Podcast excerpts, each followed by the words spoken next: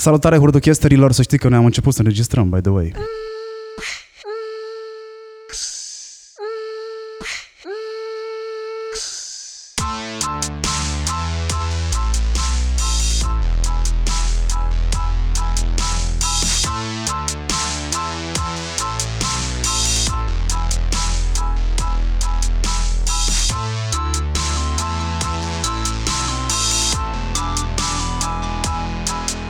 Eu vă tot zic că ar trebui să cunoașteți vocile oamenilor, dar omul ăsta de lângă mine nu este așa vedetă pe la radio sau pe la TV și nu o să-i recunoașteți vocea. Eventual o să vă gândiți că sună a CTP, adică Cristian Tudor Popescu, că l-am auzit într-un interviu, nu mai țin minte pe unde, și am zis, oh my god, this is so CTP când era tânăr.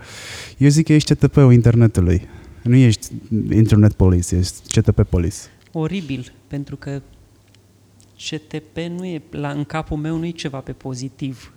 Dar uh, autoironia este întotdeauna un lucru bun, așa că să zicem uh, CTP de social media. CTP de social media. N-a fost, domnule, ea n-a câștigat niciodată pe merit. E o jucătoare bună, dar nu e acolo unde... Eu pe CTP îl văd ok când vine vorba despre jurnalism și despre politică. În rest, când vorbim despre film, când vorbim despre... Ce mai era? Uh, sport, tenis. Sport, Da. orice. Mă rog, orice în, în general. Orice. Da. Salut, Alex! Salut, Marian, mulțumesc pentru invitație. Am fost și la colegul tău, Robert Catai, ca să Acolo facem te-am și un auzit. pic de reclamă. Să ascultați podcastul lui Robert Catai. Mi-a zis să zic asta. Da, să știi că noi te dăm drumul uh, unul altuia podcasturilor până la momentul în care ne auzim vocea. După aia, Ah, ok. Da, de fapt avem și un pariu. Vedem cât rezistăm până nu se menționează numele celuilalt. Celuilalt. Da. Ok. Păi acum cred că e un record. Uh, Să știi că s-a întâmplat și mai repede, Ah. de două minute. Alex Negrea, doamnelor și domnilor hurduchesteri, mi-am propus să discutăm după ce l-am auzit în sfârșit vorbind pe scenă la Webstock, recent, acum vreo două săptămâni. Uh, ești hater. Mă, să zicem că am niște prezentări din care se poate înțelege că sunt hater, dar um, mie mi se par constructive, în sensul în care aduc mereu aminte că vorbim despre aceleași lucruri de aproximativ 8, 9, 10 ani, la fiecare conferință, la fiecare eveniment și nu că ar fi ceva neapărat rău, dar uh, ar fi interesant să vedem că se și întâmplă niște lucruri în urma acestor conversații pe care le avem și uh, când zic asta, oamenii au tendința să, să creadă că uh, am venit să, să dau cu hate, știi? Vai, bine că ești tu deștept pe modelul ăsta ceva. Uh, nu este intenția mea, intenția mea este să fim prieteni cu toții și să facem lucruri în social media, dar în același timp să fim conștienți că bugetele alocate pentru social media sunt în continuare la uh, minim, să zic așa. Uh, deci, uh, poate că așteptările mele sunt nejustificate, habar n-am. Da. Uneori mă ia valul și mă gândesc că de fapt noi avem milioane și milioane de euro de, uh, chel- de investit, consumat, cheltuit, cum vrei să spui, în social media, când noi de fapt avem în total, cred că vreun milion. Uh, s-ar putea să fii tu, să fim noi înaintea erei lor, Păi tu știi mai a bine, bugetelor. tu faci content. Fac content, fac strategie. Cred că, hai să luăm cu începutul. Ești în digital de cel puțin 10 ani. Da. De cel puțin atâta timp te știu eu. Pe Twitter am avut tangență unul cu altul prima dată, apoi uh, ne-am întâlnit, nu știu în ce circunstanțe, ideea este că ne-am întâlnit, dar prima dată am avut ocazia să stăm foarte mult la povești, acum câteva luni, la Social Media Summit de la, mă rog, a lui Biz. Uh, Summer Camp. Da, Summer Așa, Camp-ul. Da. Uh, nu suntem foarte diferiți. Hate-ul e acolo de ambele părți, dar nu e hate-ul ăla... Nu e Bă, hate. ne-am cam săturat. Dar e și funny. E și fan, e inevitabil, știi, vorbim de aceleași probleme de 10 ani, nu rezolvăm nimica. Da, mie mi se pare amuzant. Mai presus de orice, mie miștourile între oameni din industrie mi se par amuzante. Uh, sunt unii oameni care se iau mult prea în serios și uh, trec în personal, să zicem, dar nu e cazul. Adică că zici la un moment dat că o companie, uite, ieri am scris despre EMAG pe profil, că au Nu fost mai de suportai. căcat și că nu mi-au trimis telefonul la nu știu cât timp de când am făcut comanda. Uh, Au fost oameni care au pomenit inclusiv de sindromul Stockholm în comentarii la update-ul ăla. Bă, eu Mie mi se pare că câteodată ne luăm poate prea în serios, chiar dacă mai facem mișto unii de alții, it's ok. Și de mine fac mișto oameni și eu fac mișto de alți oameni. Tu nu faci mișto de oameni în social media? Ba da, Și de tine nu fac mișto oameni în social media? încă n-a ajuns la mine, dar o glumă bună este apreciată tot timpul. Chiar tu faci mișto de tine în social media? Exact, chiar eu. Că te lauzi, că ești mactard, că am văzut eu niște glumițe astea pe la tine. Ok, despre asta e vorba. Că ne-am plictisit altfel. Exact. Ia, hai să facem un review al carierei tale în digital. Sau ia zi tu mie, ce făceai tu înainte de digital? Că nu prea știe lumea ce făceai tu înainte de, digi- de digital. Înainte de digital, Exact. Bannere. Am fost o pe...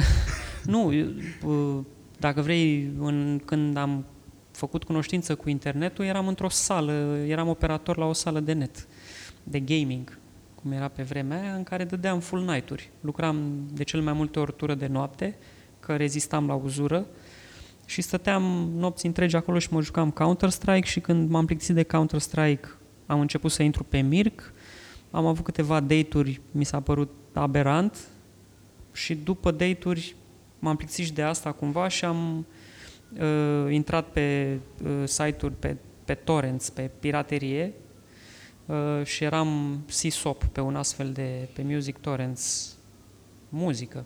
Așa a început povestea. Asta, despre asta era vorba la vremea respectivă pe internet, piraterie și matrimoniale. Asta era tot. Nu exista marketing pe internet, nu exista o chestie. Asta, era, asta e o chestie care a apărut ulterior.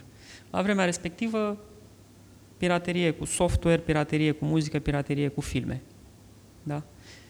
Uh, După povestea asta, sau mă rog, când a început să-și piardă din farmec, um, am, uh, mi-am, mi-am instalat un blog, un WordPress pe un host gratuit la vremea aia și am început să scriu acolo și oamenii au început să comenteze și uh, așa am devenit blogger. Și după aia, pentru că am devenit blogger, a apărut, nu pentru că am devenit eu blogger, dar hai să zicem, a apărut Facebook-ul în poveste, uh, a deschis BCR-ul acest job de social media manager, eu am aplicat pentru el printr-o recomandare, mi-ai zis, uite, vezi că oamenii ăștia fac asta, și am devenit social media manager la BCR și pentru că mă pasiona mult povestea asta cu Facebook-ul și cu paginile și cu nu știu ce. Uh, și după aia, da, iată-ne, Ce înseamnă pasiune pentru Facebook? pasiune. Uh, înseamnă Cum că Eu explici lui mămica. Înseamnă că mi s-a părut mie că e salvarea mea, știi? Să nu trebuiască să mă mai angajez vreodată. Am zis, ok, o să fac o pasiune din tehnologia asta. Bine, mă fascina într-un fel. Poate cum te fascinează pe tine acum să-ți cumperi toate chestiile astea pentru podcast, știi? Să-ți iei un mixer, să-ți iei două microfoane, un cablu nu știu de care. Asta simțeam eu pentru uh, Facebook, pentru Twitter, ce mai apăruse la vremea aia. Pentru telefoane inteligente. Bullshit-uri de-astea, că în lipsa hobby-urilor te duci către... Uh, și a, practic a, a, am văzut-o și așa ca pe o salvare. Eu făcusem înainte de asta niște bani cu blogul și îmi înțelesesem așa în capul meu se conturase ideea de ce înseamnă să fii freelancer. Adică îți faci tu programul, poți să câștigi niște bani, nu câștigasem niciodată suficient cât să fiu eu mulțumit, dar puteam să-mi plătesc chiria, să-mi cumpăr două, trei tricouri, să și mănânc ceva, să-mi iau și țigări, că la vremea aia fumam și uh, am zis ok, vreau să fac asta pentru tot restul vieții mele, dacă se poate. Și Facebook-ul părea că se duce în direcția aia, a venit jobul la bancă, n-am putut să-l refuz, erau și bani ok, era și o rampă bună pentru mine să fac chestia asta la nivel uh, profesional, așa cumva. Și asta a fost. La bancă am avut bugete mari pe mână să fac chestii, am stat doi ani jumate acolo, după aia m-am dus, am mai stat un pic și în agenție, la Spada, încă doi ani, și ăștia au fost anii mei de angajat. Patru ani jumate și abia după aia pasiunea asta de care m-ai întrebat tu s-a concretizat în ceva ce m-a putut ține ok, financiar vorbind, până acum. Um, când ai acceptat jobul de la BCR, te-ai venit practic din mijlocul lui nicăieri? Aveai tu așa o vagă idee unde este linia orizontului și unde ar trebui să ajungi, dar n-ai avut bugete pe mână. Ai avut bugete pe mână dintr-o dată. Ai avut un job, ai avut responsabilități. Tu fiind total în antagonie cu ce înseamnă, zic eu, o viață organizată de corporație. Acum, cunoscându-te puțin mai bine decât înainte. Cum, cum ai reușit să gestionezi bugete? N-ai transpirat puțin când ai văzut bugetele alea pe care trebuia să le gestionezi și cu care nu trebuia să dai toți pereții? Bă, aveam niște colegi acolo, nu eram de capul meu, colegi cu experiență în zona asta de împărțit de bugete, la la la. Uh, dar marele meu noroc a fost că, pe de altă parte, am și lucrat într-un, într-o companie uh, pentru care 10.000 de euro nu înseamnă mare lucru ca buget de băgat într-un proiect, știi? Și să zicem că și-au asumat și ei că există niște riscuri și probabil existau niște pierderi calculate acolo uh, și m-au lăsat să folosesc uh, povestea cu banca așa ca pe un experiment că oricum nu aveam repere, adică nu exista un precedent, cel puțin în România, să fi zis, uite, dacă nu ne iese cum le-a ieșit la ăștia, înseamnă că e nasol. Nu. Era un experiment pe care banca l-a făcut de fapt la vremea aia și eu l-am făcut cu un soi de inconștiență, poate, că e posibil să ai mai multă dreptate decât crezi când zici că m-am gândit sau nu la treaba asta, probabil nu. Uh, și asta a fost, dar nu. Știi cum e în companie? Ai lucrat în vreo companie mare? Nu, am lucrat cu companii mari care cumva m-au absorbit.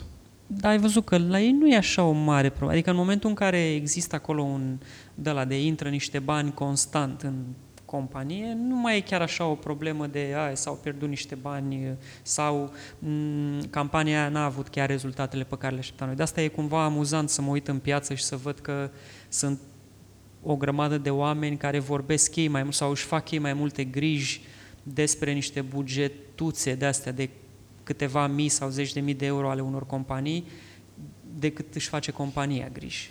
Că în companie, știi, când stai de vorbă cu oamenii, eu îi văd și pe la cursuri, că mai vin și unii dintre ei sunt de-a dreptul amuzați pe tema asta, știi? Da, sunt niște blogări care, practic, zici că i-am angajat la noi. Își fac ei griji, știi, că dăm nu știu ce bani pe influenceri, că dăm nu știu ce bani pe o campanie ratată, că dăm nu știu ce companiile mai fac și experimente, adică cumva ăsta e rolul lor. Companiile mari care au bugete mari își asumă să lucreze cu, nu știu, dacă e tot să păstrăm linia asta cu influencerii, că tot e la modă, aleg să lucreze cu 3, 4, 5, 10, 50 de influenceri pentru prima dată, uh, conștienți fiind că e posibil să nu iasă și nici nu îi îngrijorează atât de tare. Că e, știi? Da, perioada asta de pionerat cât a durat? Că practic ai fost validat de corporație, de BCR. Doi ani jumate am lucrat la bancă și să zicem că a fost uh, uh, perioada în care am învățat cel mai mult despre ce înseamnă să faci marketing, de fapt, folosind canale specifice de social media ce îmi plăcea mie. Adică, așa, plus uh, experimentele făcute, după care tot pionierat a fost și în agenție, dacă vrei, pentru mine personal, că nu făcusem asta până atunci și în viața mea toate au fost de fapt pionierat. Ehm, și apoi, în paralel cu banca, am început să fac și cursurile, împreună cu Andrei Roșca de la Spada ehm, și după aia am trecut doar pe asta. Este o întrebare în uh, uh, Brigada Diverse la Muntele Mare, uh-huh. la un moment dat, se face casting. Prima întrebare, ce vă recomandă? Răspunsul este vocea și talentul. Pentru mine sunt uh, de da. căpătâi uh, elementele astea din BD și cumva definitorii pentru societate. Da. Încă. Ce te recomandă? Pe lângă voce și talent. Pe lângă voce și, și talent. față și corp. Uh, Cred că sunt două abilități esențiale ale unui trainer, dacă vrei. Ale unui om care vrea să uh, predea, să explice altor oameni despre ce e vorba în propoziție. Prima abilitate esențială, pe care, din păcate, nu prea o văd nici măcar în, la unii dintre profesorii de facultate, ceea ce e destul de grav, este practica. Sau să fi lucrat cu niște, să fi avut pe mână niște, în cazul meu, bugete, uh, să fi avut tehnologia necesară să folosești bugetele alea, uh, să fi observat niște rezultate, să fi avut niște agenții cu care să lucrezi și care să te ajute în implementarea campaniilor, să fi făcut și tu propriile uh, experimente și la fel să tragi niște concluzii, să fi scris despre asta, să fi arătat cumva e un proces de personal branding, poziționare, spune-i cum vrei. Deci ăsta mi se pare absolut esențial, să ai experiența. Nu-mi dau seama exact cât, e greu de spus. Sunt oameni care zic 10.000 de ore, sunt oameni care zic 5.000 de ore, sunt oameni care zic 1.000 de ore. E, uite că mie, de exemplu, mi se pare că în momentul ăsta, dacă iei un licean și îl pui să îți dea niște insight-uri referitoare la ce se întâmplă pe Instagram, spre exemplu, uh, îți poate oferi niște informații pe care nu le găsești la niciun expert cu zeci de mii de ore în spate de practic. Și în ce ține... Era scaunul. În ce ține de social media, mi se pare că treaba asta a fost absolut esențială. Să fii parte din generația care a prins povestea indiferent despre ce e vorba, că era vorba de Facebook, smartphones, Instagram, acum uite TikTok, deci astea se bazează foarte mult pe uh, natives. Uh, și pe lângă asta ai nevoie de abilități, de abilități didactice, nu știu cum se spune, pedagogice. Și să fii, să înțelegi ce înseamnă să predai, să înțelegi ce înseamnă să dai mai departe o informație împachetată, de fapt, în așa fel încât uh, oamenii care te ascultă să poată pune în practică ce le spui tu acolo. E, astea sunt cele două chestii care cred eu că mă recomand în acest moment. Am făcut eforturile, toate eforturile necesare și am uh, trecut prin toate procesele astfel încât să am aceste două abilități. Nu cred că este greșit ca într-o facultate sau într-un liceu sau, mă rog, în mediul didactic uh, să existe doar teoreticieni. Nu e greșit? Eu sunt de părere că există două tipuri de dascăli. Așa cei care nu vor putea trece niciodată despre, de partea teoretică sunt teoreticienii și apoi, exact ca în oricare alt mediu care se bazează pe știință, științific, există cei care pun în practică ceea ce s-a teoretizat. Există, pe de altă parte, oamenii care pot să fie ambele. Sunt practicienii care și-au dat seama că pot teoretiza din experiența sau își pot teoretiza experiența pe care au acumulat-o, spărgând ca tine bani la corporație, uh, n-a fost o problemă, avem boss. Uh, dar e și persoana care experimentează foarte mult, pe de altă parte. Care e experimentul pe care ți-l amintești care a dat fail, răsunător pentru tine?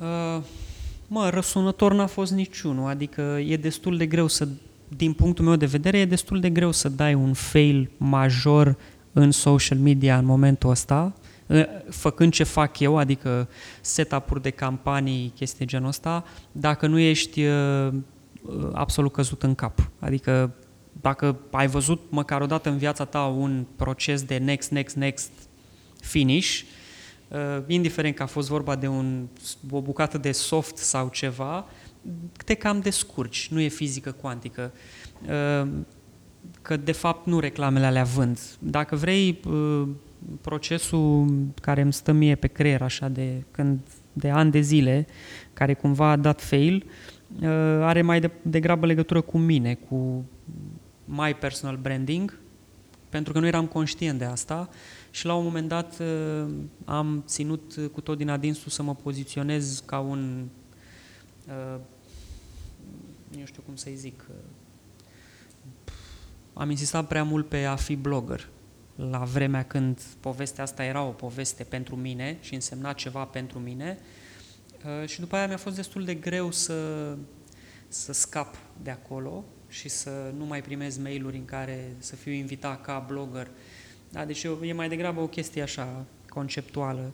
Uh, mi-aș plăcut să fie cineva care să-mi spună la momentul potrivit bă, comunică mai degrabă ce știi să faci, mai mult decât să-ți comunici titulatura aia care, ok, acum înseamnă ceva, că e hype, dar peste 2-3 ani nu o să mai însemne nimic.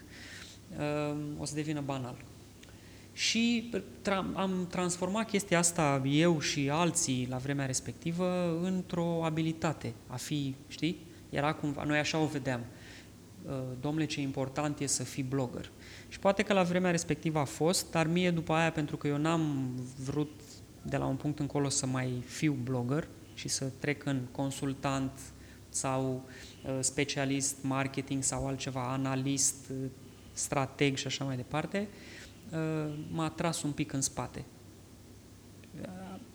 Chiar mă duceam să mă întâlnesc cu oameni și îmi tot ziceau de chestia asta de da, că eu te știu pe tine, că tu ești cu blogul, cu... și îmi puneam așa mâna la frunte cumva și mă gândeam, mm, ok, va trebui să generez foarte mult conținut ca oamenii să înțeleagă că e altceva acolo. Și am spus asta și referitor la influenceri acum, că ar fi foarte tare ca atunci când te gândești la un influencer, pe lângă că știi că e influencer, să, să-ți vină în cap la ce se pricepe. Gen, influencerul X este fashion designer, influencerul Y este uh, technology, dacă vrei folosim uh, de astea așa mai pe de care se face mișto. Technology uh, ambassador, este technology enthusiast, dar ceva. Adică să nu fie influencer ca și cum ar, asta ar însemna că te pricep la ceva, la ce, la influencing. Am văzut, bă, deci am văzut pe un site, frate, la o tipă din America, care a scris în secțiunea ei de About, că era site-ul ei de prezentare, am găsit-o pe ea pe Instagram și am ajuns pe site și scria uh, Până în 2016 am fost uh, asistent într-un cabinet de stomatologie și din 2017 m-am apucat de influencing. Și este exact povestea pe care ți-am zis-o cu blogging-ul. Gen, m-am apucat de influencing. Ce înseamnă asta? Problema mea știu unde să rezum aici. La Ai codul... o problemă cu asta? Da, la codul core. Exact cum ai zis tu, doar că eu am pus-o puțin mai procedural. Codul Core este o carte cu codul meserilor din România. Codul pentru influencer nu există în momentul ăsta.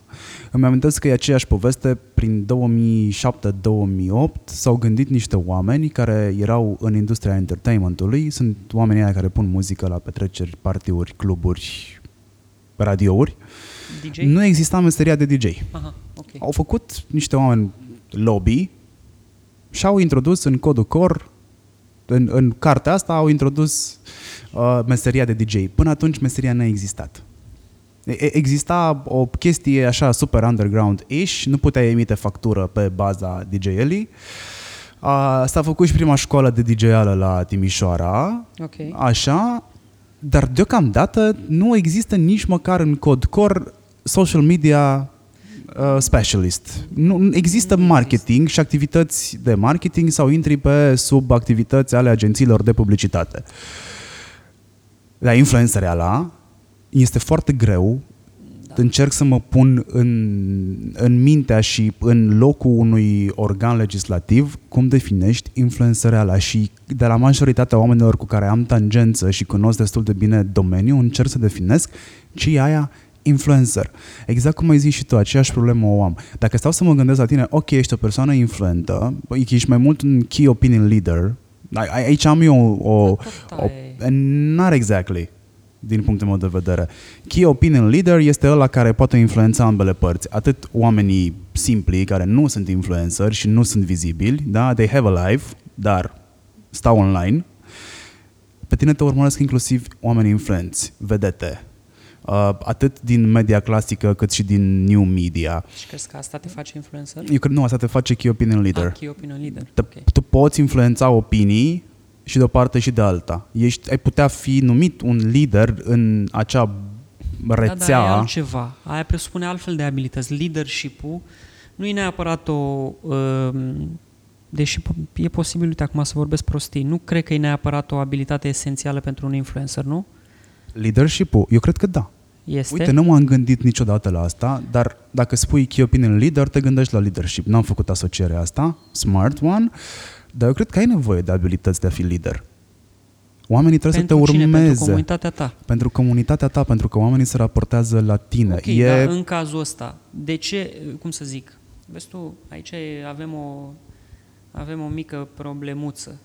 Um, eu tot timpul când mă gândesc la uh, influenceri, mă gândesc la procesul de ce se întâmplă de fapt, mecanismul.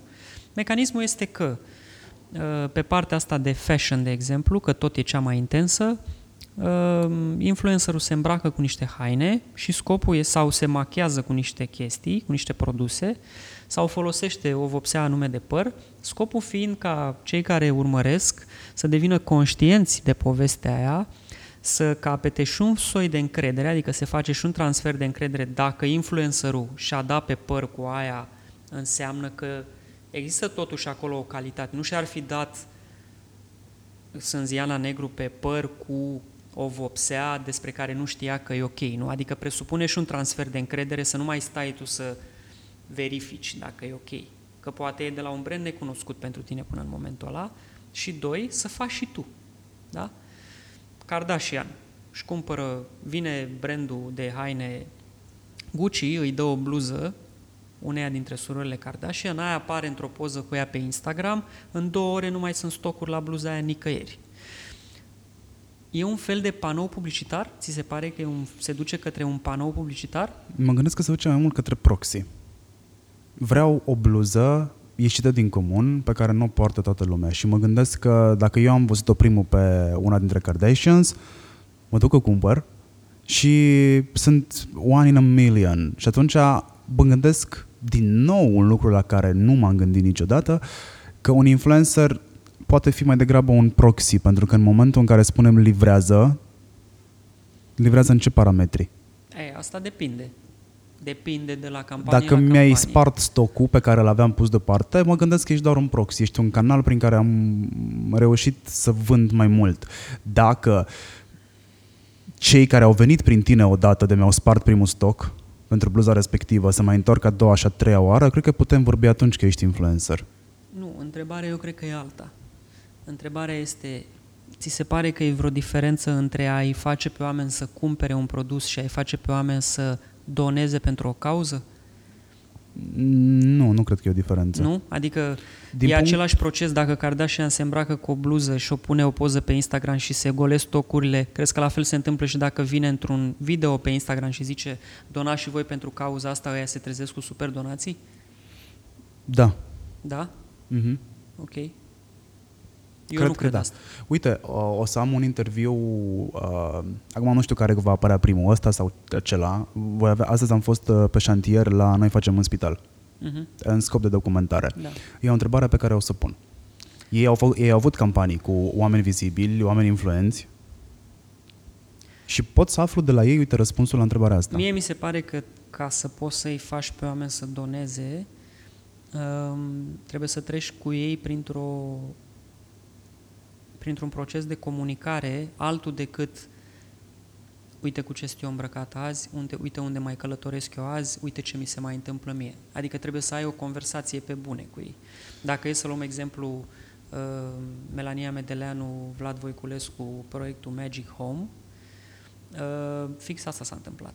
Melania avea de multă vreme o conversație cu atât cu comunitatea ei, să zicem oamenii, prietenii de pe cont, profilul de Facebook, fanii de pe pagina de Facebook, cât și cu restul oamenilor din social media. Vlad la fel, în momentul în care au venit cu campania aia genială, um, oamenii au reacționat cum au reacționat pentru că ei erau percepuți într-un anume fel oamenii a doi care oricum ne țineau la curent tot timpul cu ce se mai întâmplă, care au făcut o grămadă de bine. Adică cred că povestea asta, uită-te și la Bill Gates dacă vrei. Uită-te cum procesul prin care a trecut el e fascinant. Uh, mai ales după ce am văzut documentarul, nu știu dacă ai apucat să-l vezi de pe Netflix. Spoiler alert, nu puteți mânca în fața documentarului ăluia. Este absolut bestial procesul lui de poziționare și trecerea lui de la Bill Gates, nebunul, obsedatul, uh, cum a fost, dacă vrei, într-un mod foarte cinic și trecerea de la Steve Jobs, nebunul, obsedatul, la Steve Jobs, bolnavul de cancer, care a devenit, chiar și în discursurile pe care le-a avut după ce a aflat, uh, a devenit altfel de om. Știi?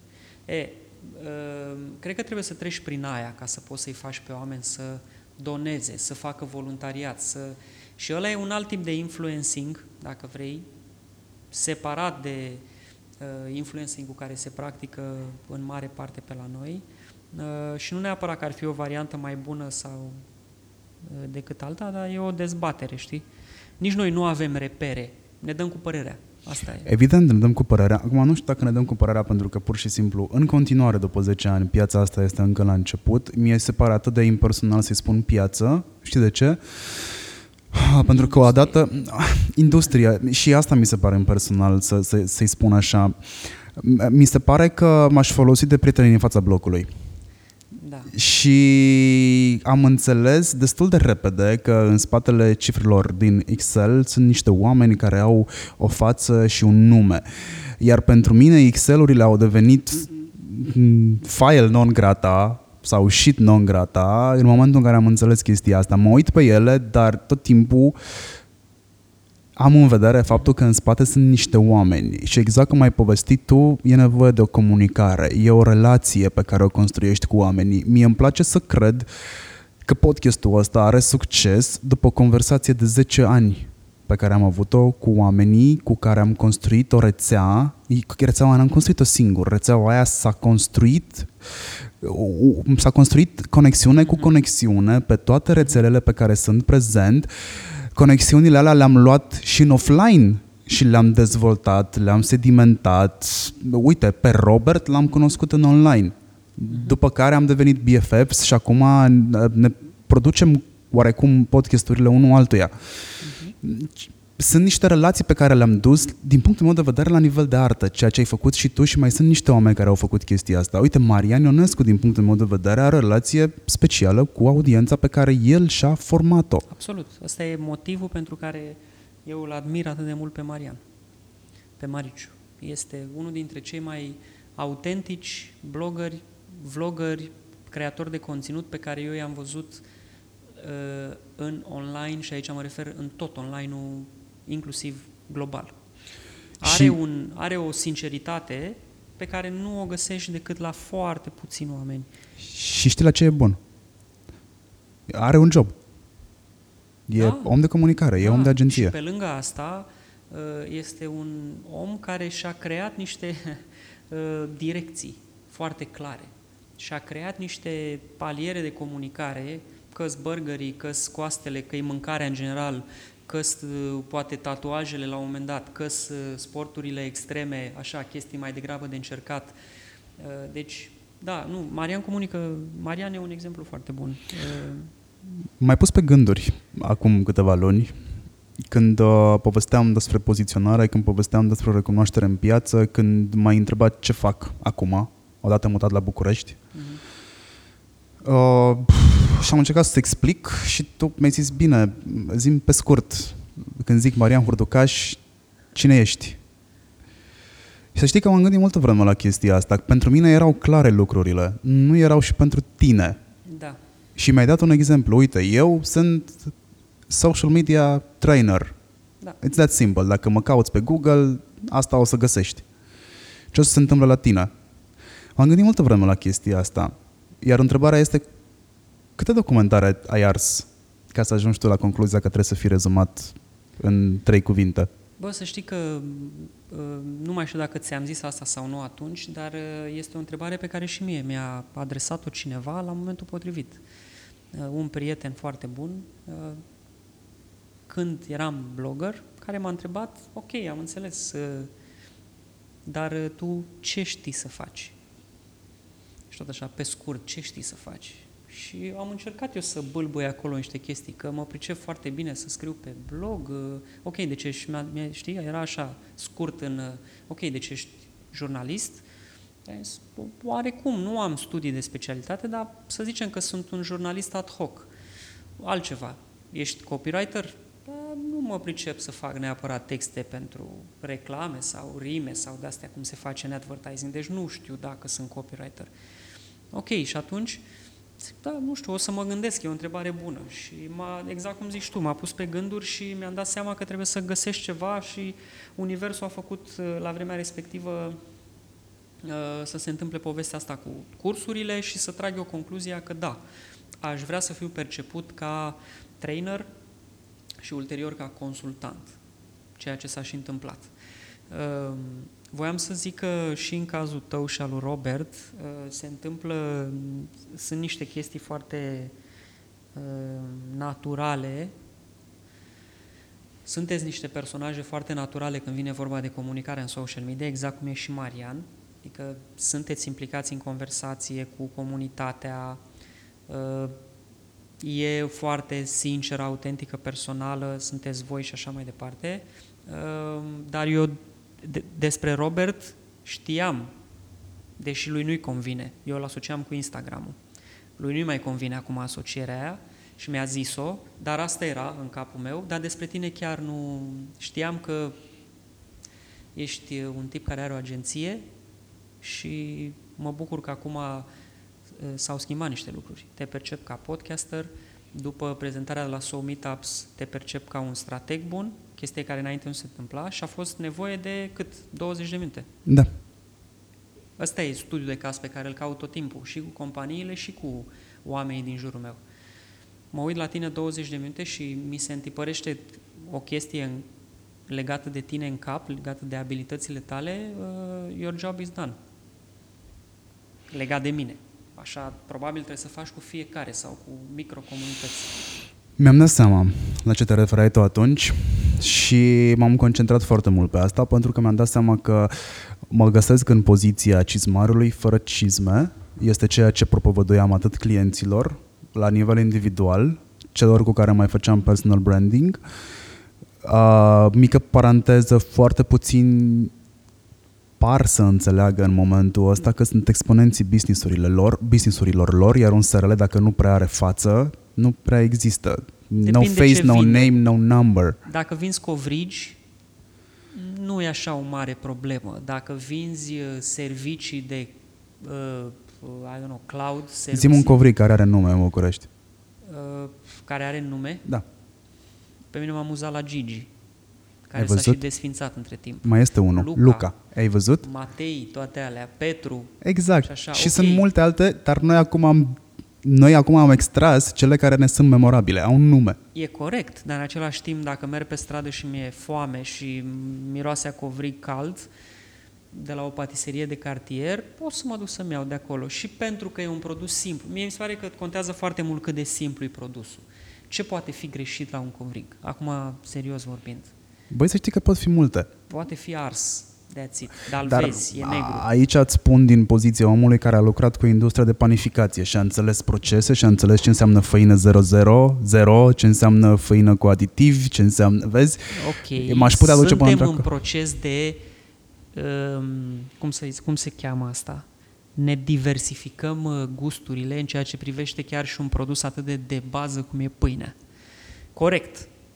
Dar uh, eu cred că în continuare covrigările se bazează pe VAD. Da. 90%. În, nu?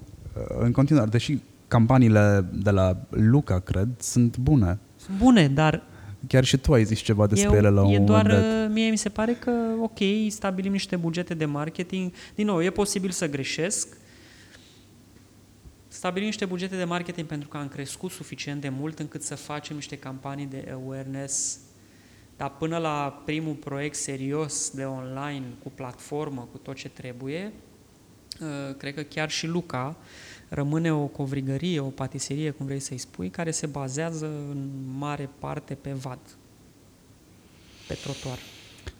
Pe ce se bazează um, o strategie bine pusă la punct pentru uh, digital? Și nu mă refer doar la social media. Când spunem digital, luăm în calcul toate variantele pe care le avem la dispoziție? Uh, e o întrebare super complexă. Eu cred că trebuie să plecăm de la produs, exact cum spuneam. În primul rând, trebuie să decidem cât de complex e produsul sau serviciul. Hai să rămânem la covrigi. Uh, din punctul meu de vedere, dacă ești covrigărie în acest moment, social media e doar un moft. Îmi pare rău, dar am, am încercat, am făcut eforturi mari ca de-a lungul timpului să-mi simplific teoriile referitoare la cine ar trebui și cine ar trebui să fie în social media. Ar trebui, reține. Că vrei tu să fii în social media altceva. Felicitări, faci pionierat ca covrigărie care are succes nebun și trece și eventual se apucă să și livreze covrigi. Corect, bun. Asta înseamnă deja că treci la nivelul următor. Dar o covrigărie care vinde la colțul străzii, într-un cartier, indiferent că e Cluj, București, Brașov, nu contează, uh, eu cred că ar trebui să se bazeze mult pe, pe marketing in-store și pe cum arată vitrina. That's it. Ok, hai să mergem mai departe. Te las pe tine să alegi un produs. Sau un serviciu. Uh, păi să alegem un serviciu mai, ceva mai serios, nu știu, un serviciu de business, un business to business, că și așa, trecem pe LinkedIn ușor, ușor. Um, dacă vorbim de un serviciu pentru small business owners, pentru afacerile mici, să zicem, uh, ai nevoie în primul rând să înțelegi cine este publicul pe care îl cauți și care sunt obiceiurile de consum ale acestui public. Public sau publicuri? Da, public sau publicuri. O să faci o grămadă de user personas, consumer personas, cum numește cum vrei, care se încadrează atât la clienți pe care îi ai, cât și la clienți potențial, cât și la next generation clients, care acum poate au 15-16 ani, nici măcar n-au bani să cumpere ce vinzi tu. Dar, la 20 ceva de ani, poate ăștia o să-și facă niște business-uri. Îi ai și pe ăștia în vedere. E, pentru fiecare dintre ăștia sunt două chestii pe care le poți face. Absolut esențiale și importante. Una, prima variantă, te duci și bazi la cap cu prețul, adică intri în războiul prețurilor și încerci să fii cel mai mic preț din România. Avem deja magazin online care merge pe chestia asta, cel mai mic uh, preț din România. Și ba, mai mult de atât, îți promit că îți dau și de 10 ori înapoi diferența dacă găsești în altă parte mai ieftin. Deci ăsta e un statement cât se poate de uh, autentic și de ok, dar îți asumi în același timp că intrând în războiul prețurilor o să vină și alții care o să zică același lucru și o să fie așa, știi, cuvântul meu împotriva cuvântului lor, tot timpul, tot timpul, tot timpul, deci vei pleca mereu de la zero, în fiecare dimineață pleci cu mesajul ăsta de la zero. Iar a doua variantă este varianta content marketing pe care o știi și tu foarte bine. Adică în loc să îi bați la cap cu uh, iată ce produs ieftin avem noi, le spui într-un uh, mix de content plus mesaj comercial plus platformă pusă la punct, uh, același lucru, dar cu alte cuvinte. Le povestești un pic despre ce ai mai făcut în ziua aia, despre istoria produsului, despre nevoia din piață, despre uh, cum ajust tu să se întâmple lucrurile, despre uh, ce fac alții greșit, despre cum să-ți duci copilul să înțeleagă mai bine uh, ce se întâmplă acolo și așa mai departe. La subsol îi pui și un call to action de abonează-te la newsletter, uh, uh devino, nu știu, activează notificările din browser, uh, da? Lead magnets și apoi faci, treci cu el printr-un proces de nurturing, Uh, de o lună, două, trei, cinci, 12 și de la un punct încolo încep să-i livrezi și mesaj comercial cu conversie directă. Avem o promoție sau uh, dacă cumperi două îți dăm trei și tot așa, asigurându-te că treci cu el prin tot ce înseamnă customer journey. Am văzut pe net niște customer journeys atât de complexe și eu credeam că eu sunt obsedat, știi? Cu alea pe care le predau la curs, care sunt niște nebunii. Uh, am găsit un customer journey de la o facultate care, deci avea customer journey pe toți cei patru ani pe care studentul și petrece în facultate, pe stările lui emoționale și pe acțiune pe care să o, sau, uh, cum să zic, guidance pe care să-l trimită printr-un uh, profesor sau printr-un alt coleg sau printr-o uh, asociație a studenților din locul respectiv în funcție de uh, Uh, starea lui emoțională. Știi cât de super complex. Deci m-a, am fost super impresionat. Mă face uneori să mă gândesc dacă nu cumva e prea multă manipulare dar uh, într-un mod foarte cinic admir chestia asta. Da, manipularea asta ar trebui împărțită în două. Manipulantul din depozit nu face nimic rău, folosind verbul a manipula. Da. Când vine vorba însă de canale media, când vine vorba despre presă, în cea mai pură stare a ei, vorbim despre manipulare. A manipula nu este neapărat un termen negativ. A manipula sau a convinge omul să facă ceva greșit, cred că abia atunci putem povesti despre manipulare în sensul... E subiectiv greșit. Bineînțeles că este subiectiv. Putem vorbi la nesfârșit despre lucrurile bune pe care le face Antena 3 ca la carte. E filozofică discuția. Bineînțeles. Da. Nu că nu ne-ar plăcea. Da. Putem vorbi la nesfârșit despre cât de bine face ca la carte ce se întâmplă la Antena 3 și la Antena 1 și, mă rog, în general, că ele se întâmplă corect. Da. Din punct de vedere al manipulării și al propagandei. În cursurile pe care eu le predau, le spun oamenilor care mă urmăresc, mă rog, încep cu o întrebare foarte simplă. Care credeți că este cea mai bună agenție de comunicare din uh, ultimii 50 de ani din România? Uh-huh. Și oamenii oamenilor le este foarte greu să se raporteze înainte de 89, cam orice vârstă ar avea. Dacă îi spun agenție, îi dau deja un reper de după 89. Iar în momentul când le spun PCR-ul este cea mai bună agenție de comunicare care a existat în ultimii 50 de ani, ochii lor se fac mari, se dilată pupilele și cum adică PCR-ul? Păi, hai să vedem câți din sală au auzit de Urzica și se ridică două, trei mâini. Uh-huh. Bun, vă mai amintiți Urzica Ați citit-o vreodată, ați pus mâna pe ea, da sau nu? Și să mai înjumătățesc mâinile alea. Există cel puțin o persoană cu care reușesc să vorbesc. Uh-huh. Dacă s-a născut înainte de, mă rog, s-a de, în, perioada, în ultima perioadă a decrețeilor, în, în 80.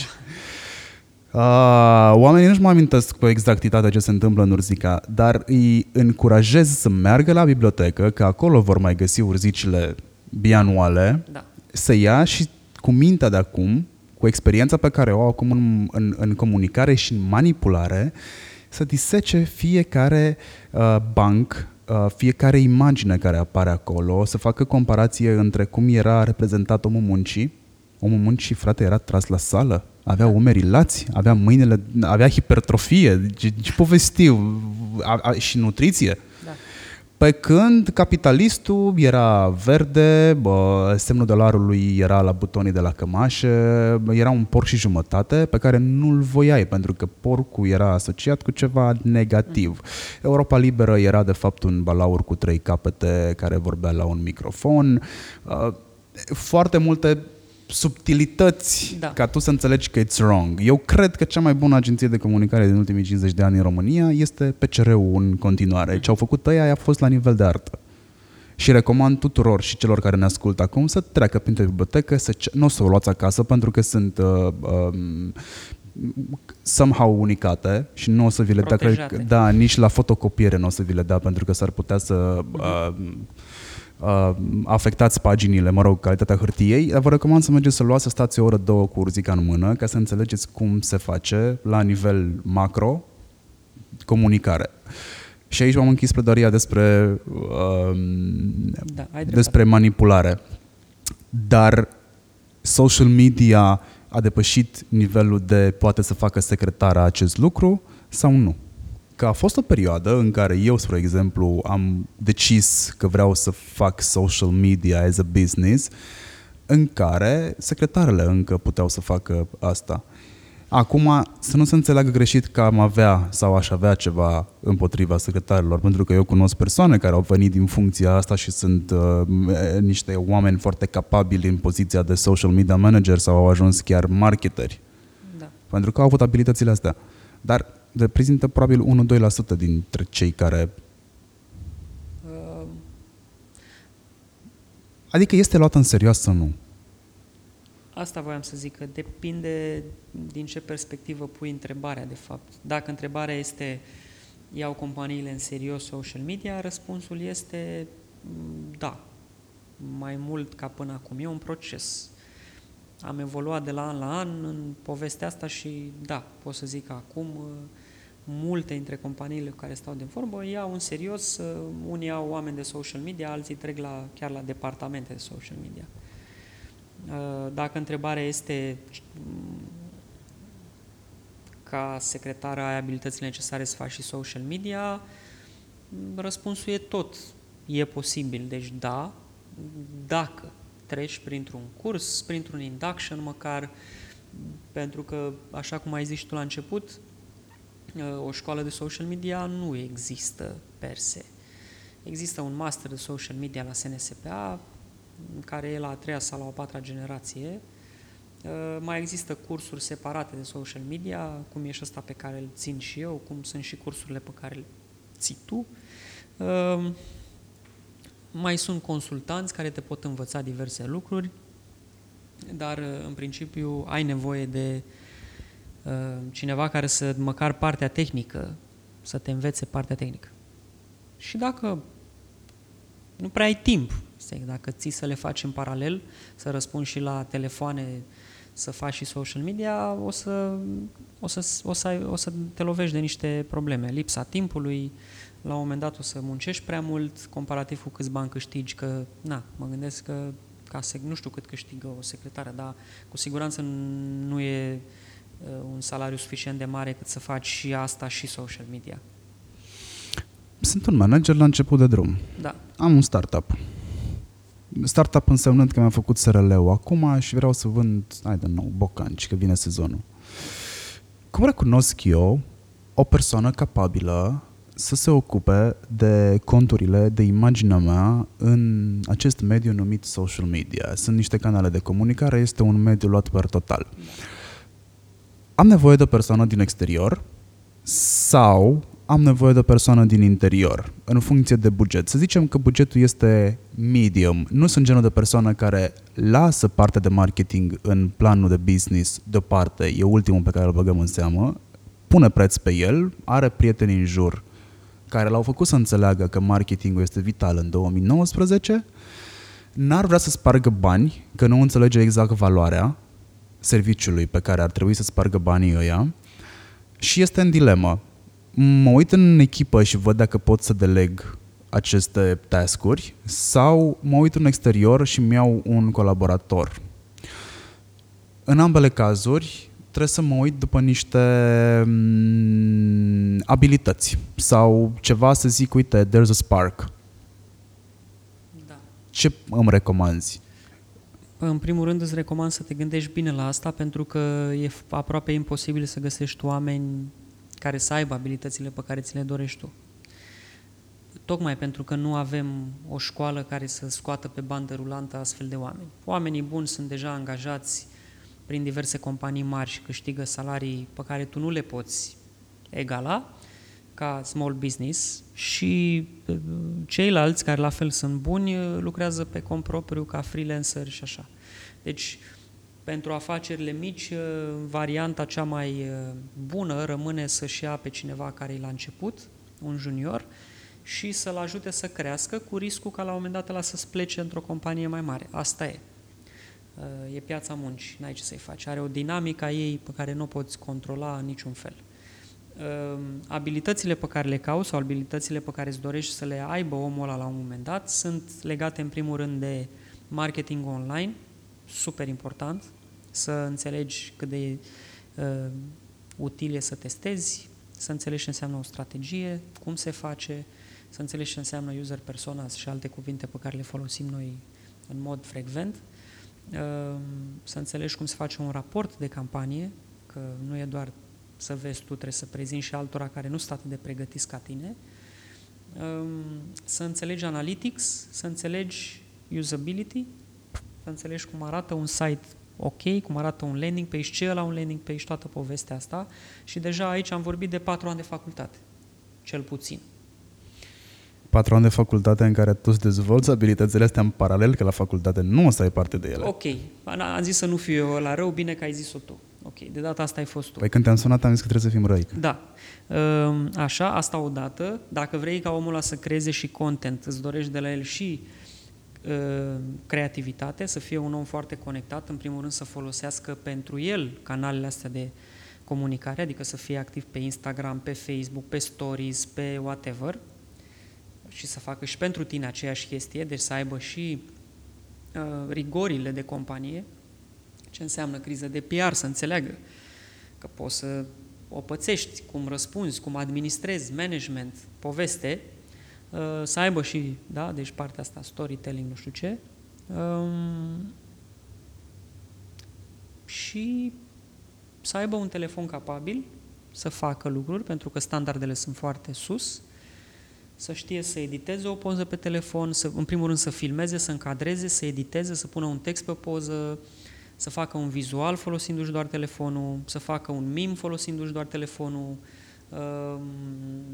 să înțeleagă ce e la un mim, să știe ce gifuri să folosească, stickere. Mimul nu este la care mimează chestii. Uh, da, e un, uh, hai să zicem, meme. memă o, în limba română. O memă. Deși dacă te uiți în Dex, în Dex mema nu este... Uh, da, e o traducere ce... de asta, de... Da. Da. Deci sunt multe, sunt multe chestii. E o paletă foarte largă de abilități. Nu o să găsești omul care să le aibă pe toate, doar găsești oameni care au unele dintre ele în funcție de ce obiective ai, că dacă ești magazin online, de exemplu, poate e o variantă mai bună ca în prima fază să te duci către o agenție. Că tu, ca magazin online, vrei să treci prin toată paleta. Vrei ca cineva să-ți facă content, să-ți livreze content, să-ți măsoare rezultate, să-ți facă campanii, să-ți măsoare conversii. Dacă ești un uh, small business pe servicii, atunci poate nu-i neapărat nevoie, te duci către un om, îți iei un junior, la începe să comunice, face o pagină de LinkedIn, pe LinkedIn oricum nu e atât de intensă povestea, poate face și o pagină de Facebook, dar ușor, ușor tot vei simți nevoia de uh, poate doi oameni sau poate un om plus o agenție sau o poveste de asta. E complicat, e foarte complicat. Și, bun, omul bifează eu cred că pentru mine, spre exemplu, 30% din ceea ce mi-ai zis tu acum, deși ar mai fi de completat la lista ta, 30% dintre lucrurile pe care mi le, mi, mi le bifează sunt ok. 30%, restul și le poate dezvolta in place. La locul muncii, îl mai trimit la traininguri, da. îi, îi, îi dau mână liberă. Exact, îi da. dau mână liberă, uh, îi cumpăr eventual dacă el nu își permite sau nu vine deja cu aparatură de acasă, uh, îi, îi încerc să-i facilitez accesul la asta. Dar ca să fie foarte clar, uh, asta e valabilă dacă alegi varianta a doua aia cu uh, content marketing. Exact. Dacă tu vrei în social media să comunici doar ăsta e produsul nostru, costă atât, n-ai nevoie de mai nimic. Ai nevoie de cineva care să-ți facă o planificare minimă, de un plan editorial. Știi? Doar asta că în varianta asta... Ne-ar putea să fie foarte clar pentru toată lumea că nu trebuie să facă toată lumea content marketing. Poate să înceapă de acolo oricine, de la varianta asta pe care o explici tu, cu hai să prezentăm doar produsul să facem un plan de postări și să vedem ce iese, dar asta înseamnă că transformi, uh, și eu mai zic asta și în cursuri, nu e nicio diferență între tine și un avizier de blog la care te uiți o dată exact. pe lună să vezi cât mai ai de plătit. Dar să știi că sunt produse care așa se vând. Da, și că aici probabil sunt, intrăm iarăși pe fashion. Uh, și să știi că mai ține și de uh, locul în care ne aflăm. Ține și de România ca cumpărător impulsiv.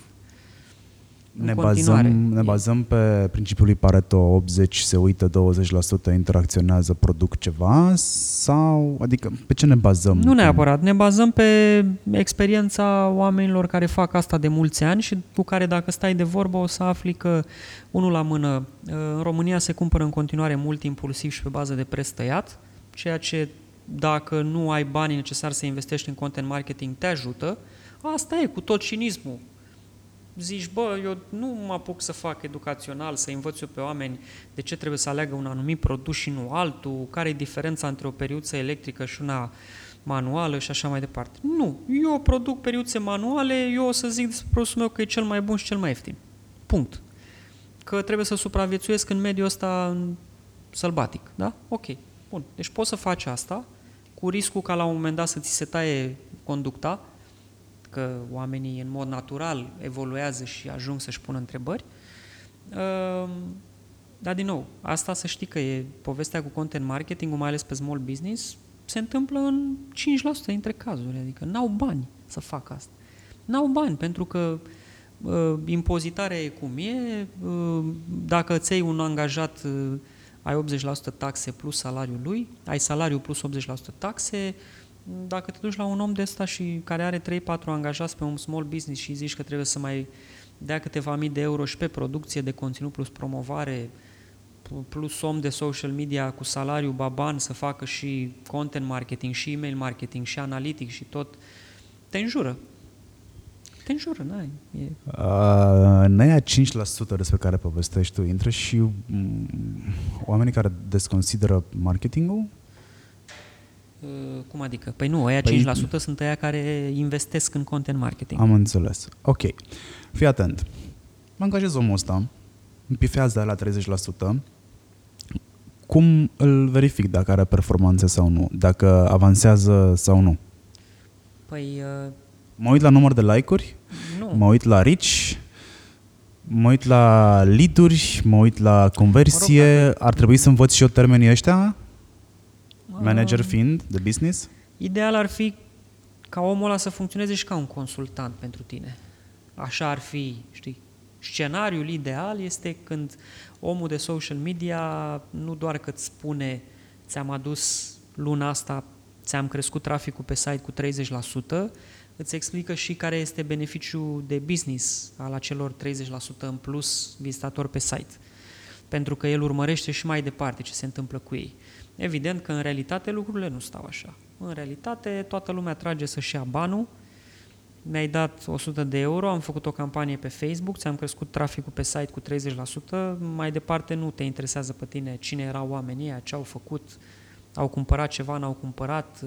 Se rezumă la a spune, stai un pic, că e un proces pe termen lung, ceea ce este și corect, îi ajută mult, impostura e ajutată mult în anii ăștia de, de faptul că um, pentru orice există, există un depinde, pentru absolut orice și dacă vrei să mimezi uh, că te pricep la ceva, folosește foarte des depinde. Și oamenii te vor crede o perioadă. Știi, orice întrebare mi-ai pune, eu o să zic depinde. Ea poate fi folosită și legitim și nelegitim. Ideea este că, fiind un domeniu atât de, în care chiar depinde de o grămadă de necunoscute, poți să-ți iei plasă foarte ușor și poți să plătești luni sau poate chiar ani de zile uh, Uh, o agenție sau un uh, specialist în marketing care de fapt um, nu îți rezolvă niciun fel de problemă de business și doar îți uh, livrează niște vanity metrics pe care știm cu toții, de care ai amintit și tu. Ce e vanity metrics? Like-uri, când pe tine nu te interesează like-uri. Dacă tu nu ai obiectiv de customer care, de exemplu, nu te interesează câte mesaje private, la câte mesaje private s-a răspuns sau, nu știu, ce rată de răspuns, ce timp de răspuns, chestii genul ăsta. Și Normal că atunci când nu știi, când vrei doar să încropești un raport, te apuci și pui toate cifrele în el, știi? Ca oamenii aia care își fac un CV și ei pun tot ce au făcut în CV. Indiferent de jobul pentru care candidează, ei pun tot. Când de fapt ar trebui să pui doar ce e relevant pentru jobul pentru care candidezi. Așa și ăștia. În momentul în care omul ăla vine cu un raport în care apar toate cifrele posibile, câte like-uri, când, când obiectivul tău a fost să aduci niște trafic pe un landing page, Uh, ar trebui să spui niște întrebări. Vanity Metrics se referă la indicatorii care nu au legătură cu obiectivul tău. Practic vine de la vanitate, îți crește puțin Da, pentru că e plăcut să vezi că 500 de oameni au dat like la ceva ce, ce ai scris tu pe pagină. E nice. Și a, da, ce drăguț, Marian. Uh, și mai putem face asta? Da, o facem și mâine, ești nebun. Păi cum? O facem de acum înainte tot anul. E tare? Ți se pare tare? Da, ok. Atunci, ar trebui să fie stabilite obiectivele de către ownerul businessului, pentru că agenția sau omul care lucrează pentru business din postura de marketer, nu din impostură, da? din postura da. de marketer, da. ar trebui să știe la ce să se raporteze și în momentul în care tu i-ai setat obiectivul sau ai negociat cu el obiectivul, mai bine zis, că de cele mai multe ori este un proces de negociere. Tu vrei mere, el îți va spune, man, nu e sezonul de mere, e sezonul de pere. Asta zic, când ai încredere că ești un bun profesionist, consultant, dacă e un junior e mai greu să faci asta. Am intrat într-o discuție foarte tehnică, mă îndoiesc că e cineva, știi că era, în, era, un, era într-un stand-up chestia asta, că nu mai știu cine a zis-o exact, um, gen, de ce pui materiale lungi? Pe, că ești conștient că nu le ascultă nimeni, nu ascultă nimeni mai mult de 15 secunde, un minut, două, știi?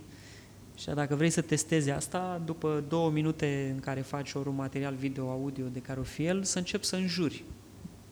Știi? Și să vezi că toate comentariile vor fi, a, ce drăguț, ce util, ce nu știu ce, nimeni nu ajunge până acolo unde în jur tu. Uh, putem face acest experiment, dacă vrei.